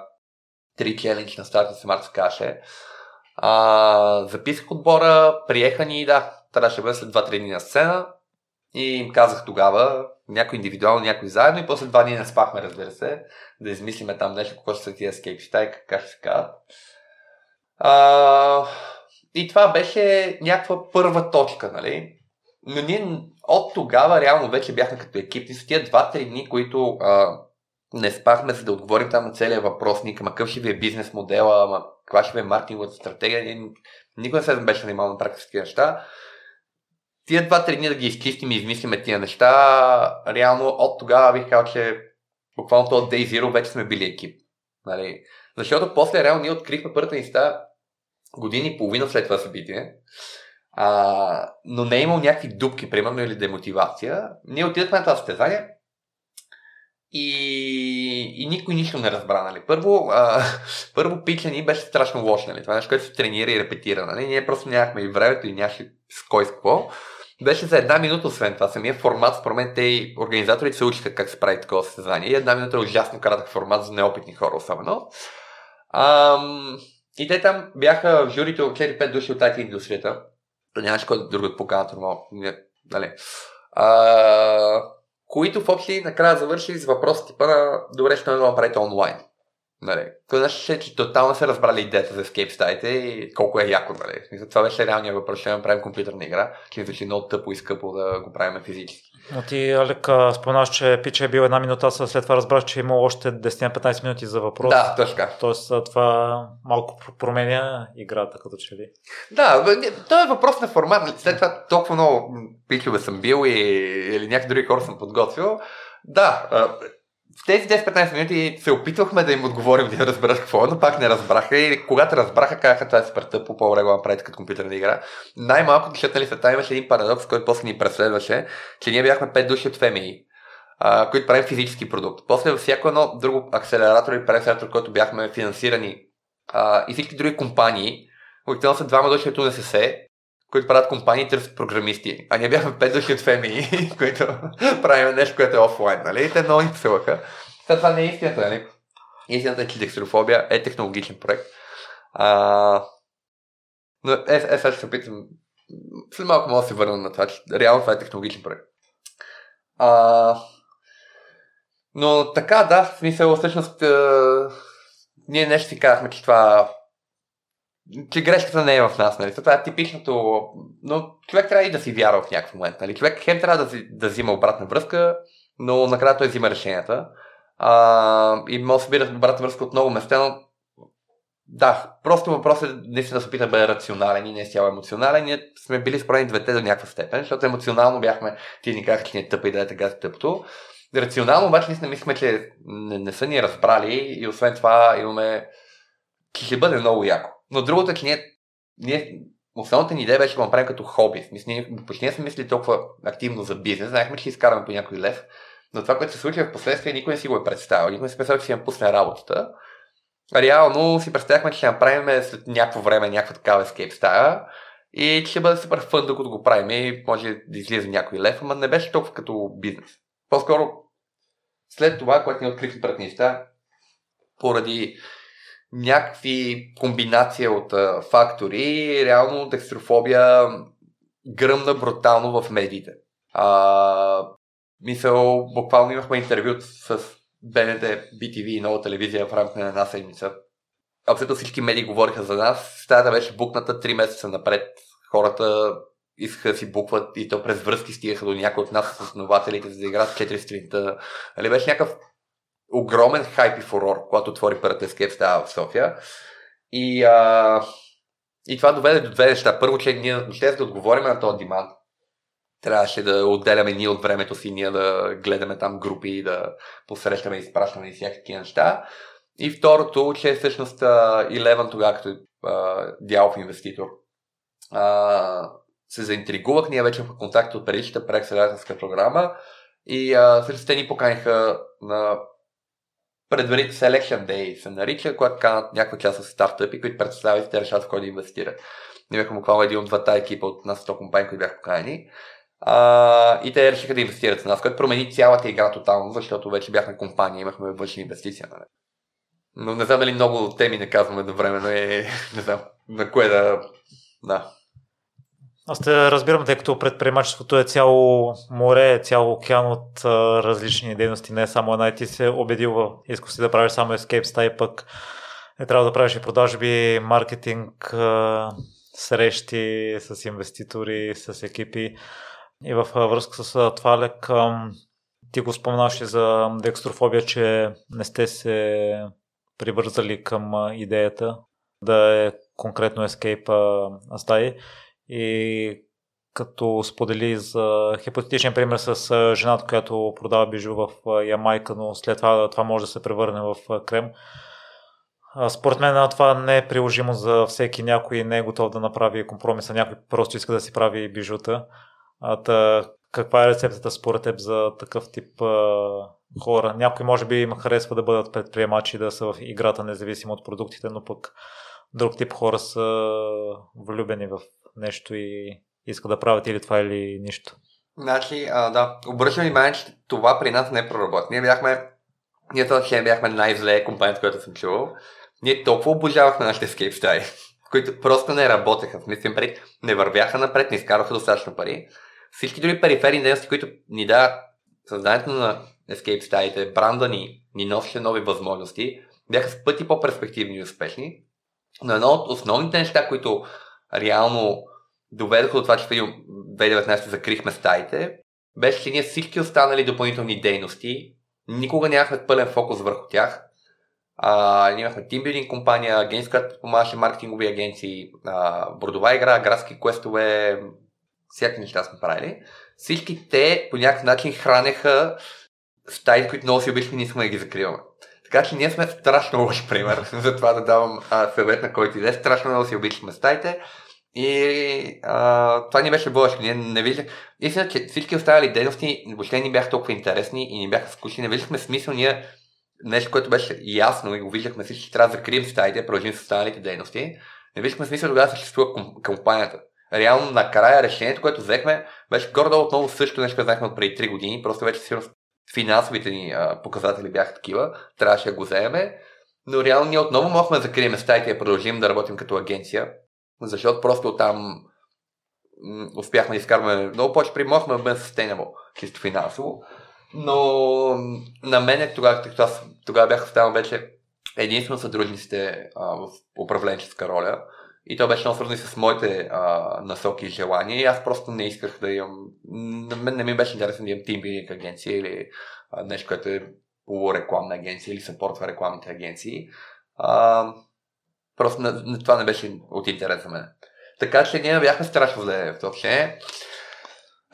какво да кажа? Смисъл, той е много тънък момент, нали? Защото те как се случват нещата на практика. Имаш си продукт, който страшно много си обичаш а, и евентуално той ти изкарва достатъчно приходи. И тогава, нали, естествено е да, да търсиш други възможности да си дофинансираш бизнеса. Но е много важно, т.е. Нали, в нашия случай това бяха фирми, компании, с които правим дали тимбилдинг или някакви спонсорирани кампании, всякакви неща. Въпросът е, че има много предизвикателства в това, защото в момента, който почнеш да правиш някакви къстъм неща, които не са фокус върху продукта ти, тези къстъм неща страшно много ти изяждат от времето, което трябва да си фокусираш върху продукта. И трябва да се правят само когато си много наясно, че това някак си е стъпка от това голямото, ако него искаш да го водиш, от а, пътя на продуктовата ти компания. А, защото иначе просто е реално разфокусиране. Нали, а, когато реално всички ни пари идваха почти изцяло тези тимбилдинги, а, е ясно, че трябва да положиш целият фокус там. Тогава е въпрос на сигнали и знаци, колко си готов да ги приемеш. Ние не бяхме, буквално 3 години, знаеки какво се случва, ние се опитвахме и опитвахме да също колело да го въртим на ново и да се пробваме да задвижим escape стаите. Но в един момент става много ясно, той пазара се показва, особено когато вече компанията ти е с история, нали, когато 7 години имаш компания, той пазара много отдавна вече ти е показал къде има пари, кои неща, които правиш, се търсят, кое е качествено, кое не е качествено и всякакви подобни неща. И а, ако не го слушаш пазара, той в един момент ще изкрещи, нали? Смисъл, няма, няма друг, друг, друг път няма. Смисъл, преди ти, колко ти да се правиш на разсеяние, си кажеш, това е слаб сезон или някакво. Какво, какво ти е оправдание да си правиш? Обикновено, когато вече имаш финансова история, числата говорят. А, така че, какво, какво, какво да кажа като съвет? А, естествено е, по принцип, по принцип, реално, по-гъвкавия начин е то пример си е майка, който си говорихме. Но е много, много важно, нали, особено за микро и малко компания, където основните водещи служители сте вие, фаундерите, дали един човек или двама, трима, дали това нещо отговаря на това, за което ти първоначално си се взел да, да стартираш своята компания и ще ти носи удовлетворение.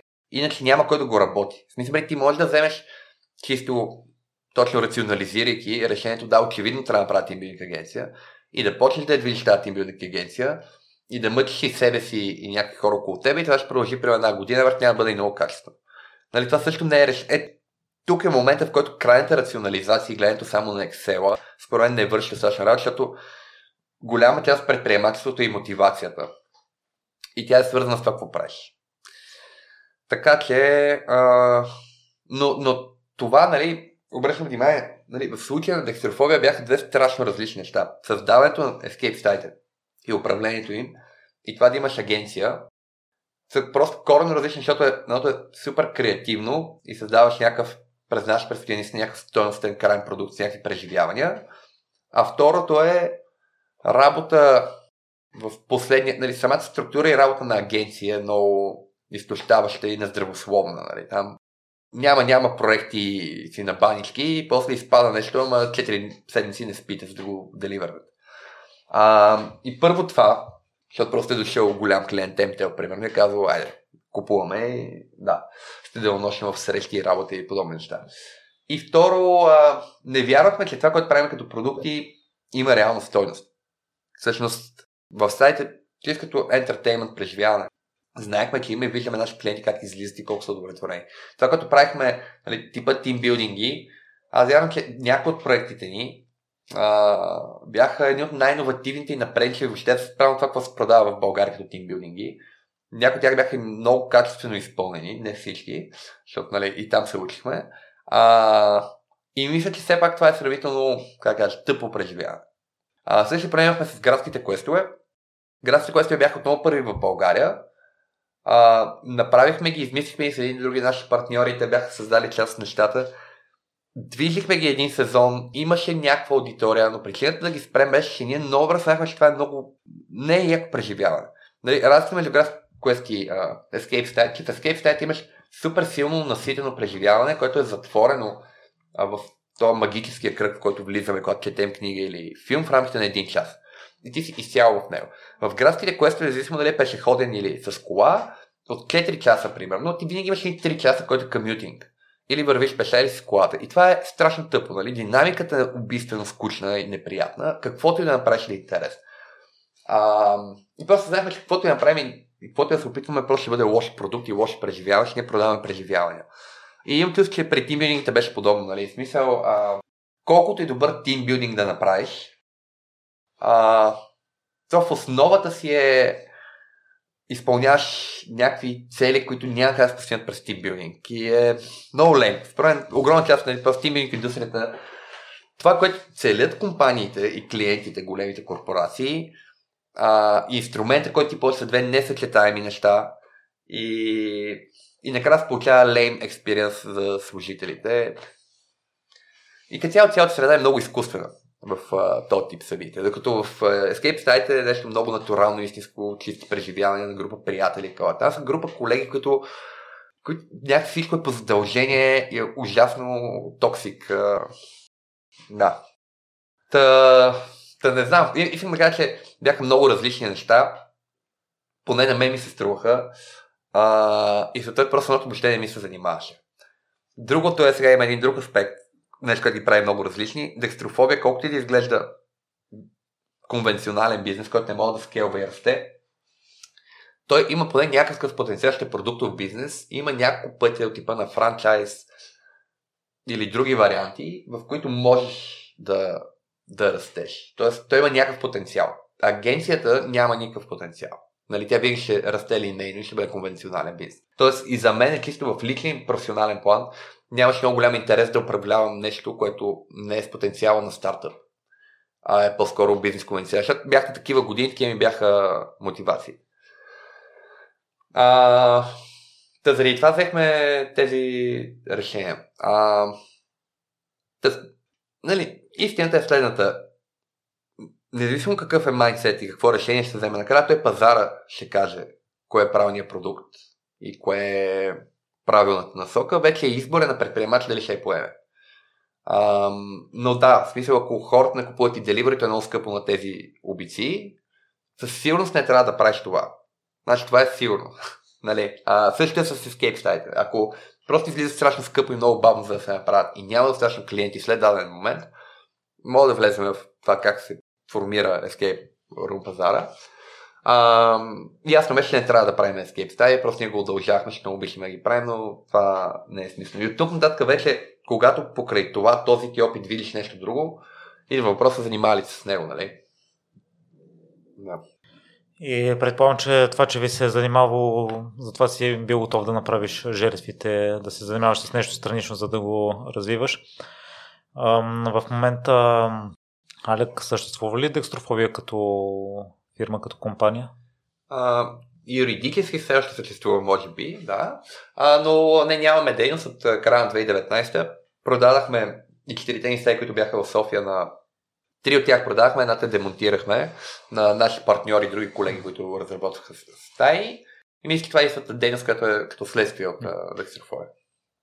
Защото аз оставам с впечатление, че някои страничните дейности след това сте ги развивали. След, след това аз чисто индивидуално, тъй като така се разбрахме с колегите, всеки може да ползва и IP-то и това, което сме създали до момента, но предимно нещата останаха към мене. Просто дори те вече и от преди това някакво време въобще не се занимаваха активно.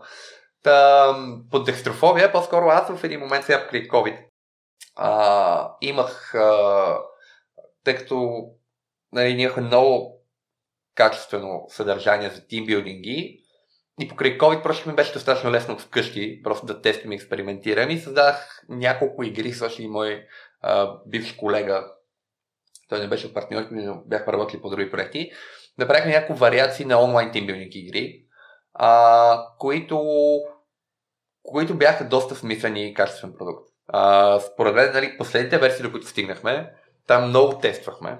А, но последните версии, до които стигнахме, според си беше много яко цялостно преживяване. Мисля, много близко до почти максимално, с което може да е все пак тимбилдинг, 20 души са онлайн на компютрите и с тях колеги. Нали? Но да, тук мисля, основната причина, нали, вярвам, че нивото, което бяхме стигнали, при, бяхме, имахме приходи някакви, сме изкарали сме 10-20 хиляди от а, някакви тестове. А, бяхме достатъчно да потърсим финансиране, буквално, нали, махме го стартираме.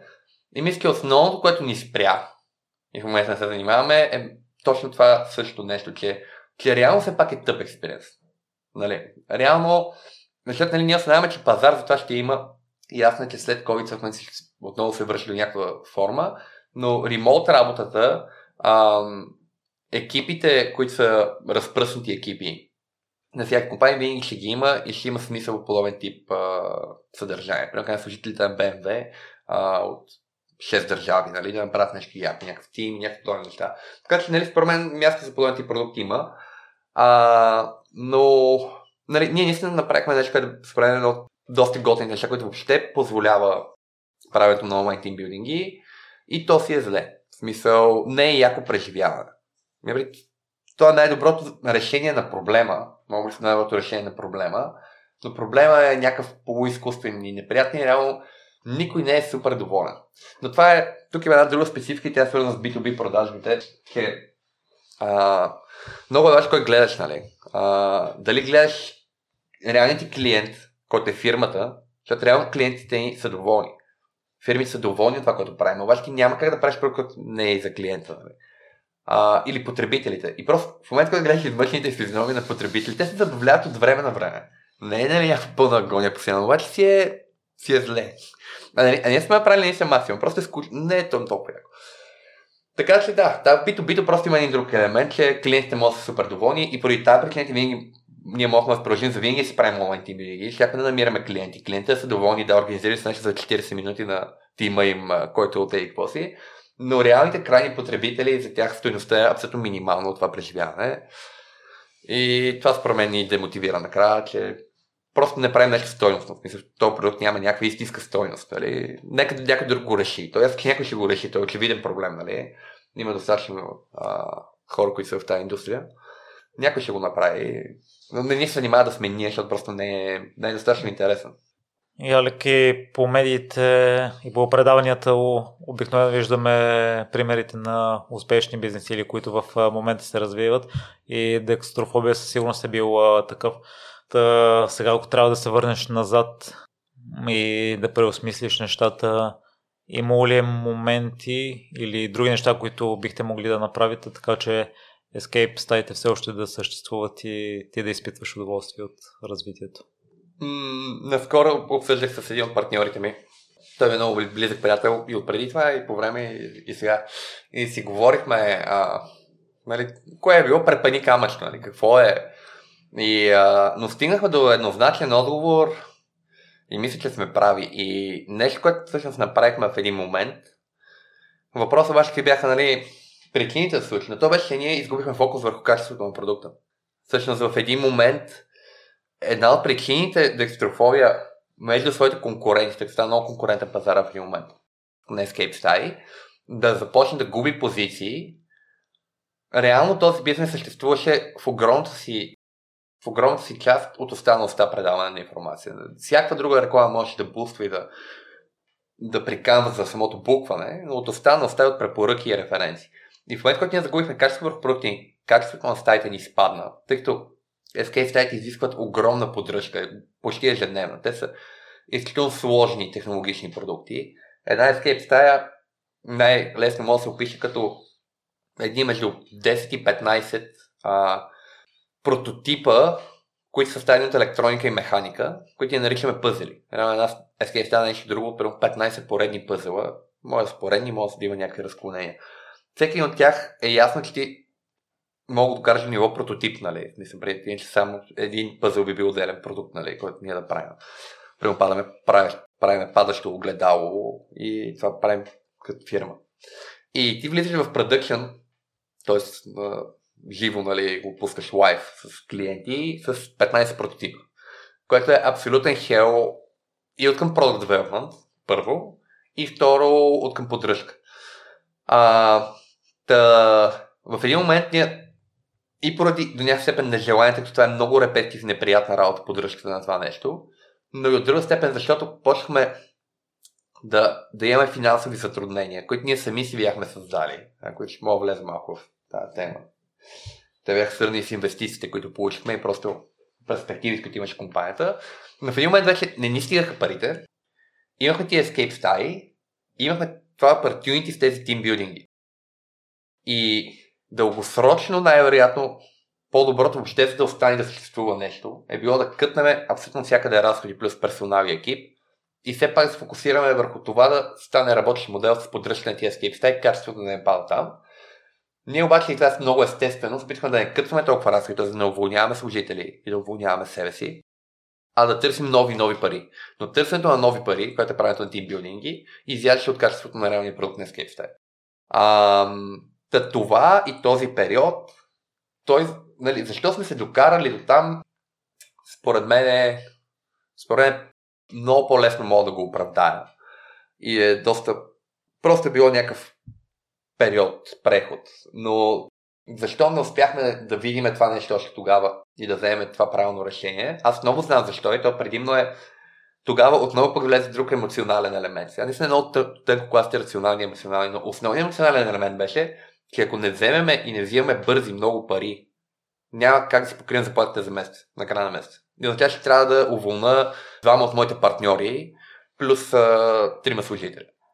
И за да не уволнявам двама партньори и трима служители, всеки месец се опитах да правя неща, с които да продам на някой да изкарваме пари, което тотално размива фокуса от качеството на продуктите ти и на основната линия, както и на тия, които ги продавам, разбира се, те не бяха на високо качество, защото всичко е скалъпено в последния момент. Та... Та това е нещото. Сега, тук обаче, нали, вече идва някаква по-така специфика, която е имаше ли бизнес, имаше ли потенциал, дори да бяха добри продуктите ни, примерно в момента съществуват под някаква форма, изключвам COVID. Нали? Ясно е, че ние чисто при финансови причини приключвам края на 2019, но малко се бяха забали, че ще бъде ще, ще бъде стопти по-зле. Нали? COVID да удари бранша, чувам го от колегите ми, които са станали да работят още повече. Но казвам, че нямаше COVID. А, защото ние, ако не бяхме закрили края на 2019, щяхме да закрием март 2020, нали, с COVID. Това е абсолютно ясно. А, тъй като Escape State имат много високи а, преки разходи а, найема на помещението и заплати на служители. Нали. А, та, според мен е по-скоро, обаче, нали, тук трябва да обърна внимание, това е само го споменах, сега мога би ще ти разкажа за две думи. А, много специфично се измени пазара а, на Escape State.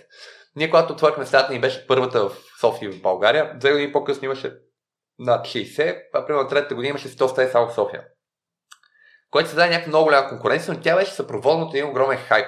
Мисъл, всеки млад човек между 18 и 30 беше бил на Escape Star, искаше отиде на Escape Star, искаше отиде втори път, евентуално някой и така нататък. И това беше първичният пазар на Escape Star. Бяха това е тип ново ти продукт, нещо, което всеки иска да експириенсне, веднъж да го пробва. А, и този пазар почна се повече, повече да намалява. Всеки беше пробвал. А истината нали, че от всички хора, които са играли веднъж в Escape Star, примерно 10% са тия, които искат да играят втори път. От тях 10% са тия, които искат да играят трети път. И така, нали, дори имаме едни, примерно 70 души, които са най-големите фенове, които са играли по над 50 стайните, 70. А през Explore са мили 60 000 души в София. Така че просто се оказа, че този пазар почна да се изчерпва. Дойде обаче нов пазар, който беше детските рождени дни. Всъщност, реално скепстайте в момента живеят на детски рождени дни, 90% от тях. И се оказа, че това му е устойчивия дългосрочен пазар. А, продължават Escape State, аз и в перспектива го виждам да бъдат едно от топ забавленията с деца между 11 и 16 за провеждане на детски купони рожден ден. И това може да представя, че се оказва, че това е реалния пазар. Обаче това ние нямаше как да го предвидим. Особено и обградени от целия хайп на това, че бяха цяла София идваше на тия скейп и ги букваше напред във времето, ние не можехме да го видим и предвидим. Много постепенно почваме да го осъзнаваме. Та, от тази гледна точка, ако фокус беше станал върху продуктите и се беше изменил фокуса чисто комуникационно към родители и този таргет, най-вероятно би могло да съществува а, под някаква форма. А кои са финансовите грешки, които сте направили? А, чисто финансово беше Идеята е следната. То започна като хоби, аз ти бях споменал. А, единият ми партньор Све, той беше казал, че неговата прогноз, правихме с прогноз колко групи ще имаме, колко резервации. Още преди да отворим малко преди това. 9 юни 2014 отворихме. И малко преди това спрем прогнози Све прямо беше казал, че имаме 100 групи до края на годината. Ние имахме 150 групи първия месец. А, и преди нямахме идея какво ще ни се случи. В един момент, нали, а, от момента в който стартирахме, това беше изцяло като хоби. В момента, в който почнахме да имаме 150 групи на месец, всеки трябваше да работи извън работно време. Наехме веднага с първата ни служителка, който е супер яко, да имаше първи служител. А, и, а, и стана нещо като малък бизнес, нали, който вече си има някакви приходи, просто ни изкарали там по 5 до 10 хиляди лева на месец, имаме си разходи и така нататък. В момента, който инвестираха в Илема в, в, нас, беше ясно, нали, че перспективата да правим една стая, втора стая, трета стая, нали, не е интерес нито за тях, нито за нас през перспективата на инвестиция. А, и затова мислим за, за път, който да позволява тази компания да мащабира и расте много по-бързо. Затова се насочихме две основни насоки, които бяха едната е франчайз модел, който е ние да правим готови копия на наши стаи, тестваме ги тук в София и после пренакараме някой в Дубай, иска да си направи тези стаи в хотела и ние го пращаме като Икеа, той само е сглабя, два дни консултант от наша страна. А, втората насока, в която започва да работиме, беше R&D върху самите микроконтролери, които управляват тези стаи. Те са на огромна степен електроника. А, самите микроконтролери а, се опитахме да направим а, софтуер, който да бъде както на по-низко ниво и да управлява а, самите микроконтролери и компоненти, така и на по-високо и буквално да бъде да, да, да стига до някакъв UI за потребител, с който собственик на стая много лесно да прави escape стая. А, и всъщност тези две неща бяха причината и това ще получим два рунда инвестиции, в рамките на 100 000 евро. А, всичките седем съдружника да започнем да работим time с декстрофобия и да работим върху тези две концепции. Като ние това го правихме, като правихме втората ни стая. В нея тя до момент сме най-високо технологичните стаи, заради това, че вкарахме цял това R&D, за да създадем този софтуер. А отделно първата ни стая правихме реплика, която беше много по-лесна за монтиране и подобни неща, която направихме в Банско тогава.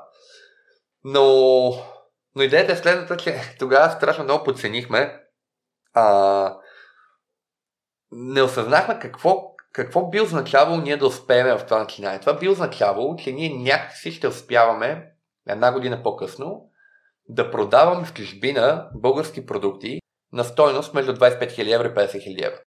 И не осъзнахме, че това да не кажем, че никой, но почти никой не го е правил. Нали?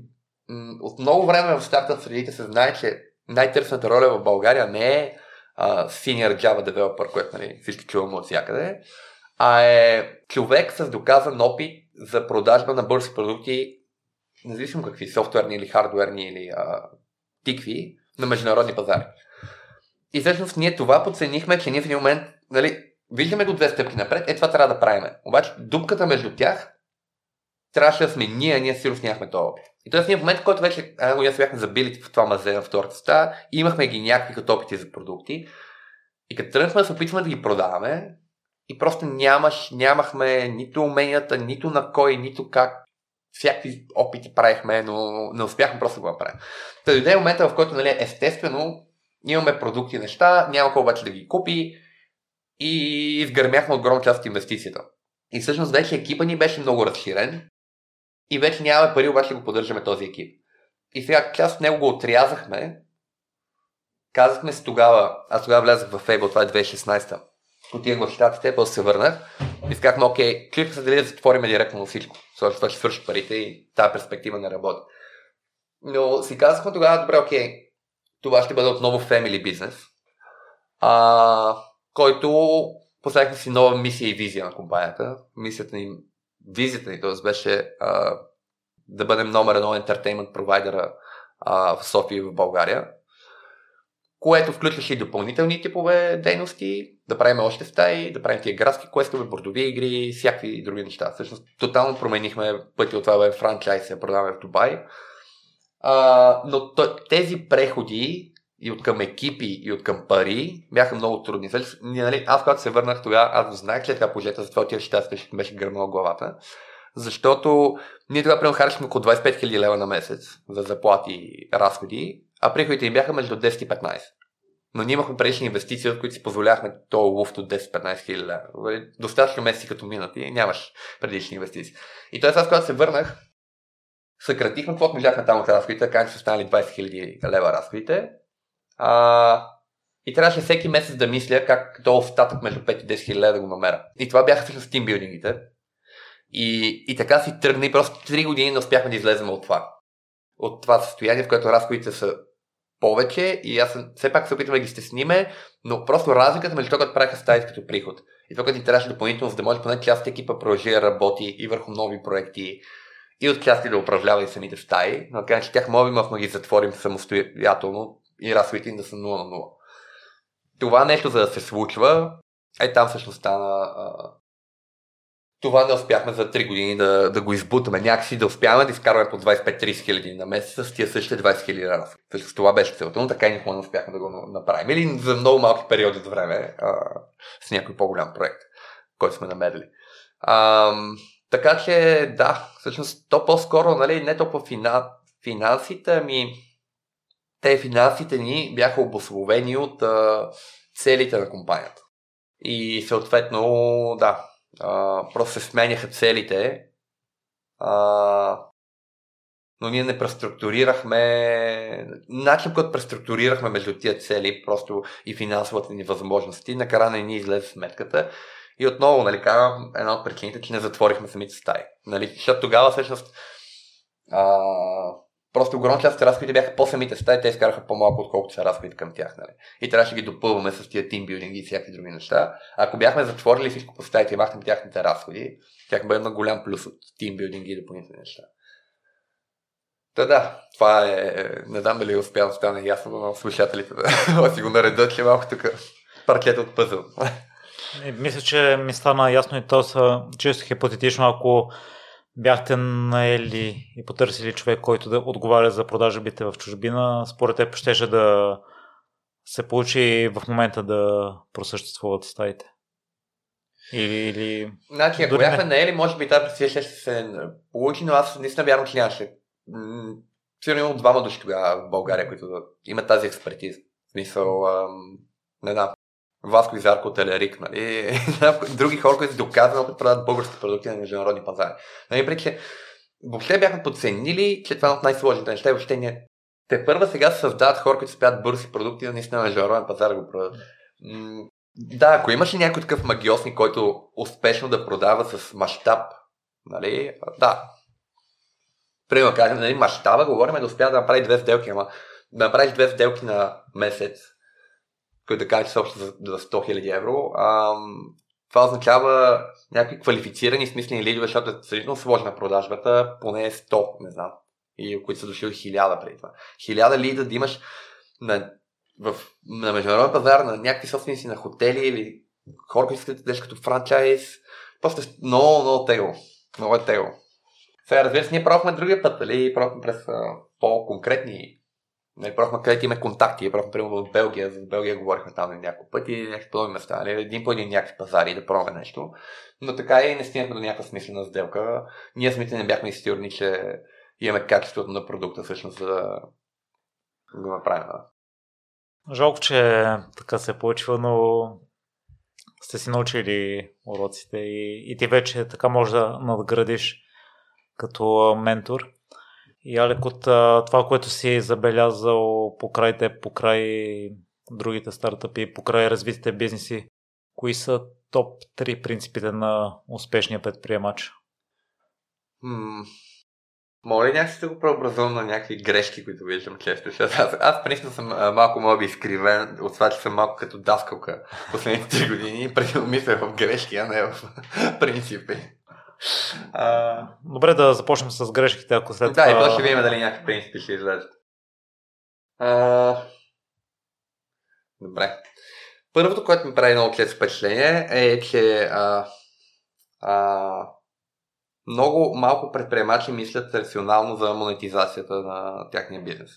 Тоест, това принципно е един конфликт, за който малко споменахме преди малко, но естественият начин някой да стане предприемач, особено в реалната економика, но и не само, е, че ти в един момент ставаш добър в нещо или нещо много те кефи като хоби.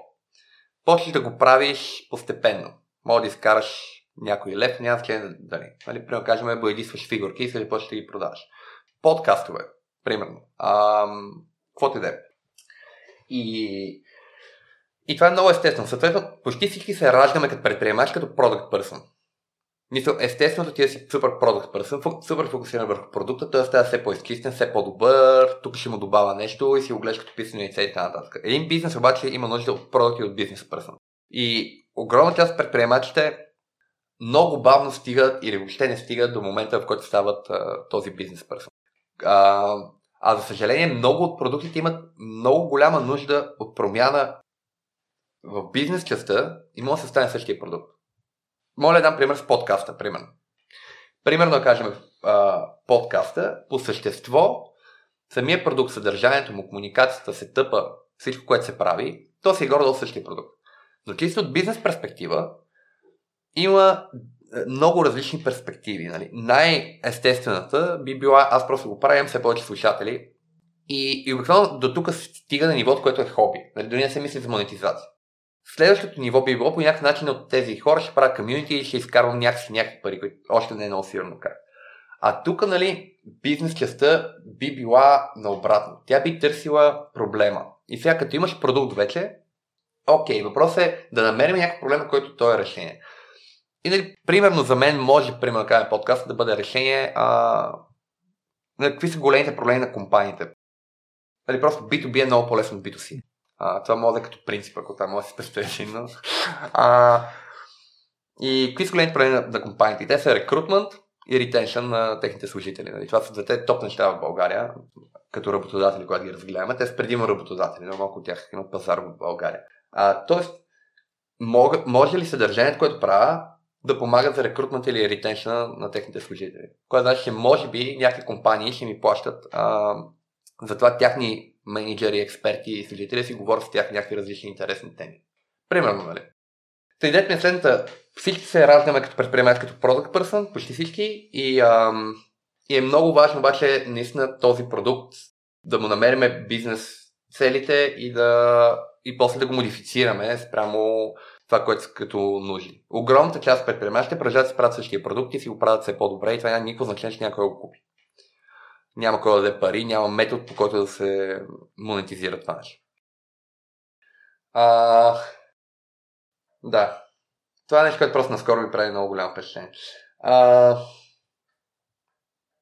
какво друго нещо? А, по принцип, нали, преломните точки за предприемачеството са тия стадии, за които споменахме пак по някое време. А, първоначално, нали, примерно employee или сега се върши студент, правиш нещо съвсем различно. Случайно ти штуква някаква идея. После от тази идея решаваш да просто да направиш някакъв тест или някакъв малък прототип. После от този малък прототип решаваш да направиш първа продажба. От тази първа продажба става две или три и така. И това е нещо, което това е единствения път. Мисля, това е абсолютно единствения път. А, така се е случил всеки един бизнес. Е започнал горе-долу по този. И значи това е много тривиално. Причината да го казвам обаче, че в главата на огромна част от хората, които са на това ниво идея, те не осъзнават, че това е пътя. Всъщност не осъзнават, че, а, че няма друго, освен да направиш някакъв много малко прототипче, да го продадеш за първи път. То ще е много зле изчупена версия. Да получиш обратна връзка от потребителите, да го подобриш, да намериш втори клиент. А, и, и това нещо, точно това, че бизнес се, развива инкрементално, че всеки е на нивото, на което си е, единствената ти задача трябва да бъде следващата седмица да направиш една много малка стъпка нагоре.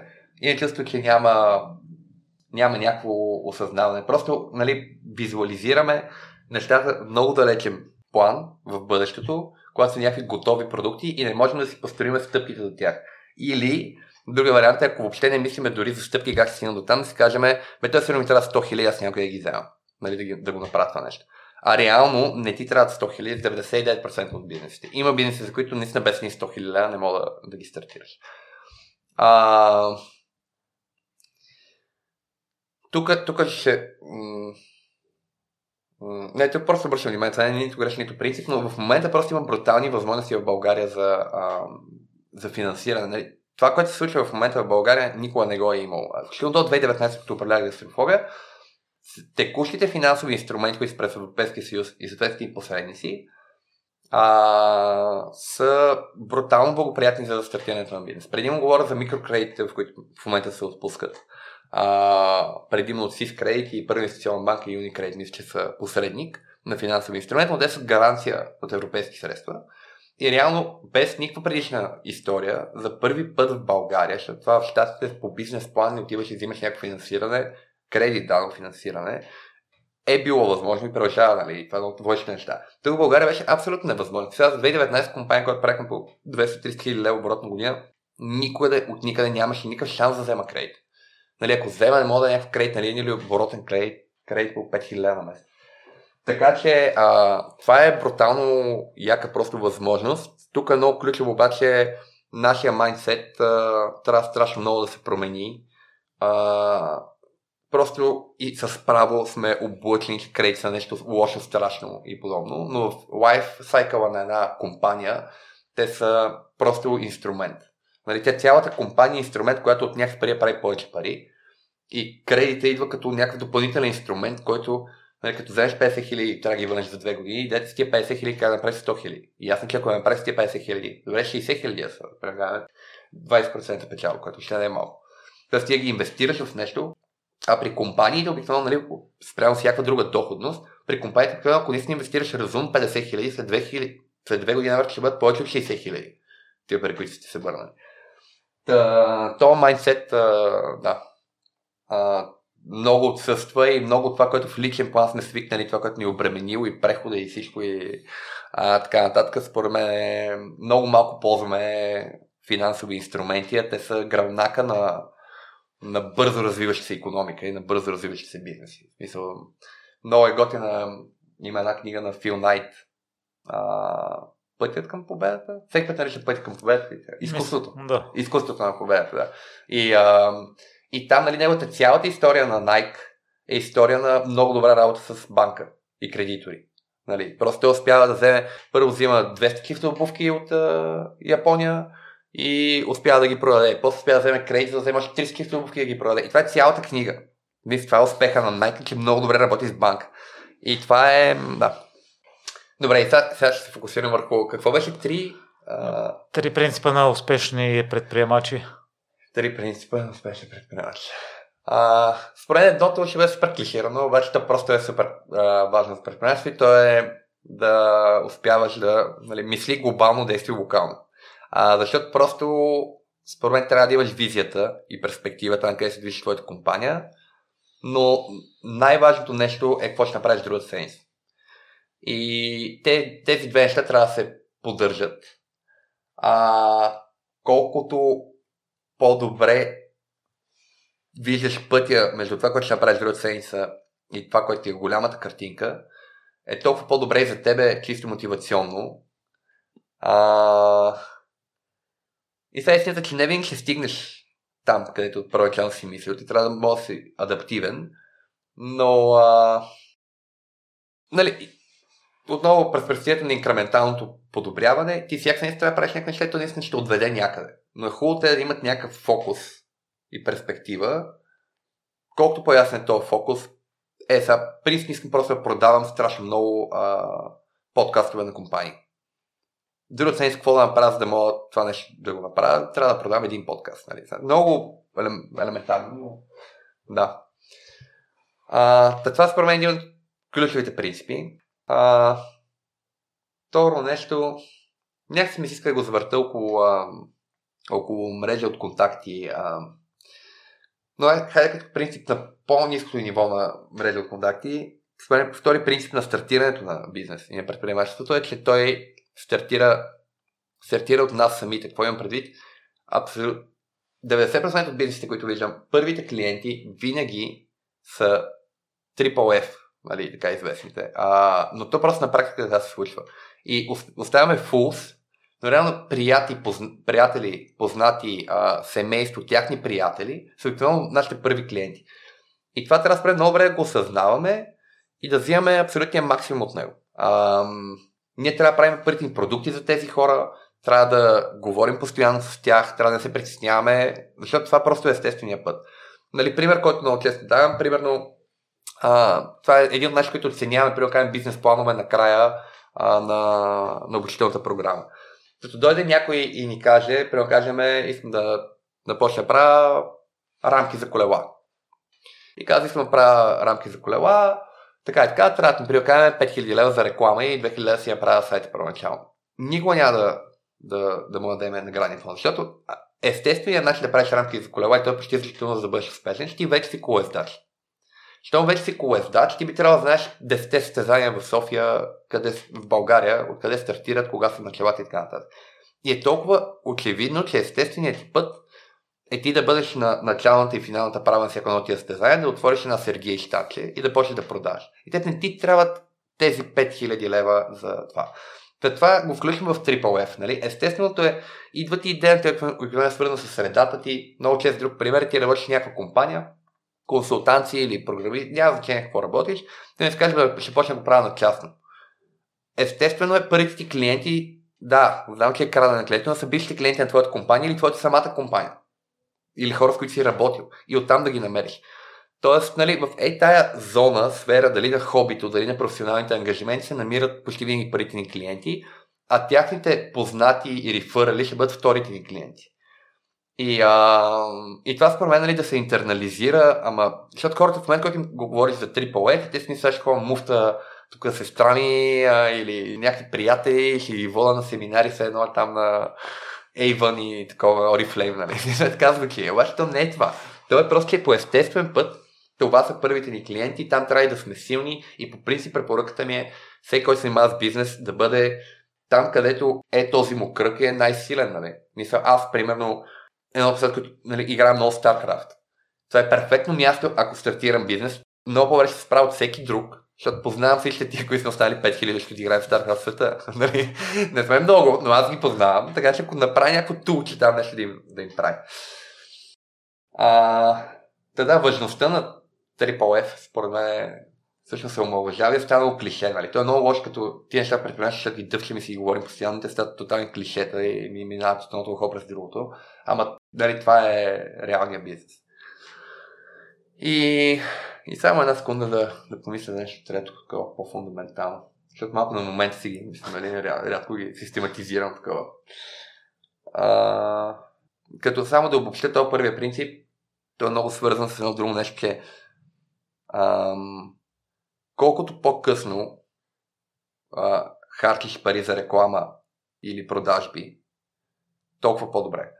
И то е поради същата причина. Естественото е трено Triple рекламата изисква пари и експертиза, за да я правиш качествено, продажите изискват брутално много време. Селс като процес говоря.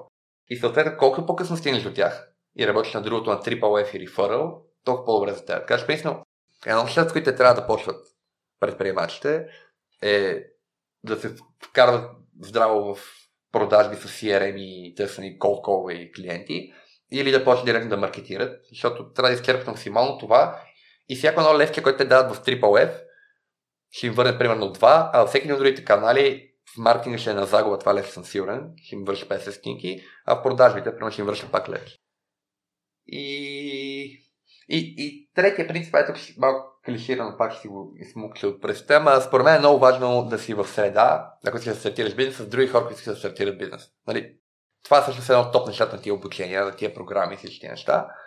А, това брутално много мотивира, знаеш, не си пълен олигофрен, всички си ти познати приятели, дето ти казват каквото ти казват не е градивно, или ти казват супер яка идея, която не ти помага, или кажеш е супер тъпа идея, която пак не ти помага в тази среда, с други хора, които искат да стартират, е място, което обсъждате конкретни неща, гледате критично, опитвате се да си бъдете полезни. И за мен това е един от големите плюсове на такъв тип обучение. Така че да бъдеш в такава среда е а, основен принцип не само за стартирането, ами за продължаването и развитието на една компания. А от тази среда след това ще излезат и вторите ти, третите ти клиенти. А, от тази получават Така че това е и да, подобен тип обучение, тия, които примерно Fable водим, са един от методите да успееш да се включи в тази среда, ако си далечно от нея, под някаква форма. А, не знам ли станаха като много систематизирани три принципа. Нали? Не звучеш като булет поинтове, но... Но станаха добре, тъй като ги разшири допълнително и ги разясни. Не останаха като булет поинтове и да се чуди човек какво беше достатъчно обстоятелство. Коя мантра сега си чета? Бъди позитивен. И Алек, аз ще пусна епизода преди крайния срок за записването на Able, така че ако може да се обърнеш към слушателите, защо е добре да кандидатстват на такъв тип програми, било то Able, Able било то Base или да го имат предвид в бъдеще някоя друга, свързано с тяхната сфера. Да. Ами за мен големите плюсове от такива програми са няколко. Първото, което реално става, е това, което на практика в рамките на програмата направиш по собствените си цели, бизнес или каквото и да е. Това, нали, е буквално чуваш една лекция, всички сме така цялото ти минава през защита, но точно на едно място си казваш, ти имаш точно този проблем в момента и точно на едно място го хващаш и си казваш, дай това утре ще го приложа. Нали? Това е едното нещо. Второто нещо е тази мотивация, за която преди малко говорих, която много трудно се създава по естествен начин в някакви други среди. Това е почти естествен начин а, да създаде. И третото е мрежата от контакти. А, тези програми дават достъп всички хора, тия 30 души, с които в Base, прямо конкретно, в Able подбора а, има много по-сериозен подбор на кандидати, има много повече хора, които търсят програмата. И а, бих казал, че подбора е до някъде малко тип, малко и CV, какво си правил преди това и в НПО, и всякакви неща. Нали? НПО е малко като интервюта. Докато в BS, а, почти обратното, в BS се стремиме да бъдат възможно най-разнородни хората. А, по всичко, по образование, економически, етнос, по каквото и да е. Просто защото и това отново просто го връщам това с 70-те в Нью Йорк. Защото там се е доказал и още в щатите, че тогава има най-голям ефект и е най-успешно за всички. Колкото по-различни са хората, толкова повече се допълват. Ам, така че това да бъде с единия тип в активатора супер много млади, надъхани, успешни, ама топ the топ някакви хора. Такава е селекцията. Или в Fable много разнородни, всички супер мотивирани, всички да стартират свои бизнеси, бориш се за вид ногти. Такъв тип среда да попаднеш и просто да вирееш в рамките там на 2-3 месеца, която е средата, а, е супер надграждащо, но и след това да запазиш тези контакти е супер ценно. И в двете а, програми а, има огромни плюси на алумни мрежата им, в Able се завърши, в Base се завърши над 800 души в страната, с които после започнеш да комуникираш и да работиш. А, потенциално имаш досег до тях. А в Fable нали, са над 30-400 членовете на Able, с които после си оставаш част от комьюнитито, като и за двете места се опитваме да комьюнитито го развиваме все повече и повече. Така че и това според мен са много добри дългосрочни инвестиции. А, нали, според мен истинският ефект от тези програми понякога даже се усеща една-две години по-късно, точно заради мрежите от контакти и това, че просто самият ти майндсет е пробеден. Винаги знаеш, че имаш на една ръка разстояние някой, който се занимава с еди, какво си, еди, какво си. А преди това, когато си имал тази свързаност, просто е друг майндсет. Нали? Винаги различаш на себе си. За всичко трябва да мислиш, аз знам ли или аз ще се науча. В момента, който имаш досег до по-голям кръг от хора, може да кажеш, бе, кой разбираше всъщност от Excel, кой ще ми е такова, нали? Да. Та, според мен това са да, чисто дългосрочно, даже инвестицията е още по-успешна според мен за един човек, чисто в личен план, но е много трудно да го обясня на хората, които кандидатстват за активатора и после влизат, защото с тях най-важното е самата програма и ги разбирам много добре, най-важно си направят бизнеса и да направят пари продажби, но това е супер. Мисля, така, така работи. Да. Ялека, къде слушателите могат да те намерят или да намерят Base, Able? Base е на baseprogram.bg, Able е activator.bg, почти сигурен съм за вебсайта. Със сигурност и двете неща ги има във Facebook, имаме Facebook страници. Ам, иначе пряк мой контакт, буквално можем, не знам, може и да го оставим заедно с предаването, може да оставя контакти. Да. Добре, откриваем си. Откриваем се, смисъл, да. През Миро всеки може да ме намери, ако Миро успеете да го намерите. Но през един човек, всеки, всеки който слуша този подкаст, имам много си че през един човек може да ме намери. Как, ме София много малка. Да. И с, покрай социалните мрежи стига човек да... Да, във Фейсбук Александър Ангелов Грозданов, ето, директно ми пишете и да. Ялека, много ти благодаря това, което спомена за лекциите и на Able и на Base, че такъв тип знаменити а, хора дават цялото си знание смяна в един час. Ти нас ни дари с над 2 часа, за което съм ти изключително благодарен. Мерси, мерси. Благодаря. На мен беше много приятно. Отдавна се бях разприказал на тия теми. А, и аз съм влезъл в някакво коловост тук в фокуса сега с програмата. И ми беше много приятно и на мен да си припомня някои неща. Дано съм бил полезен и интересен. За мен беше. Надявам се и за слушателите. Супер. Мерси, Миро.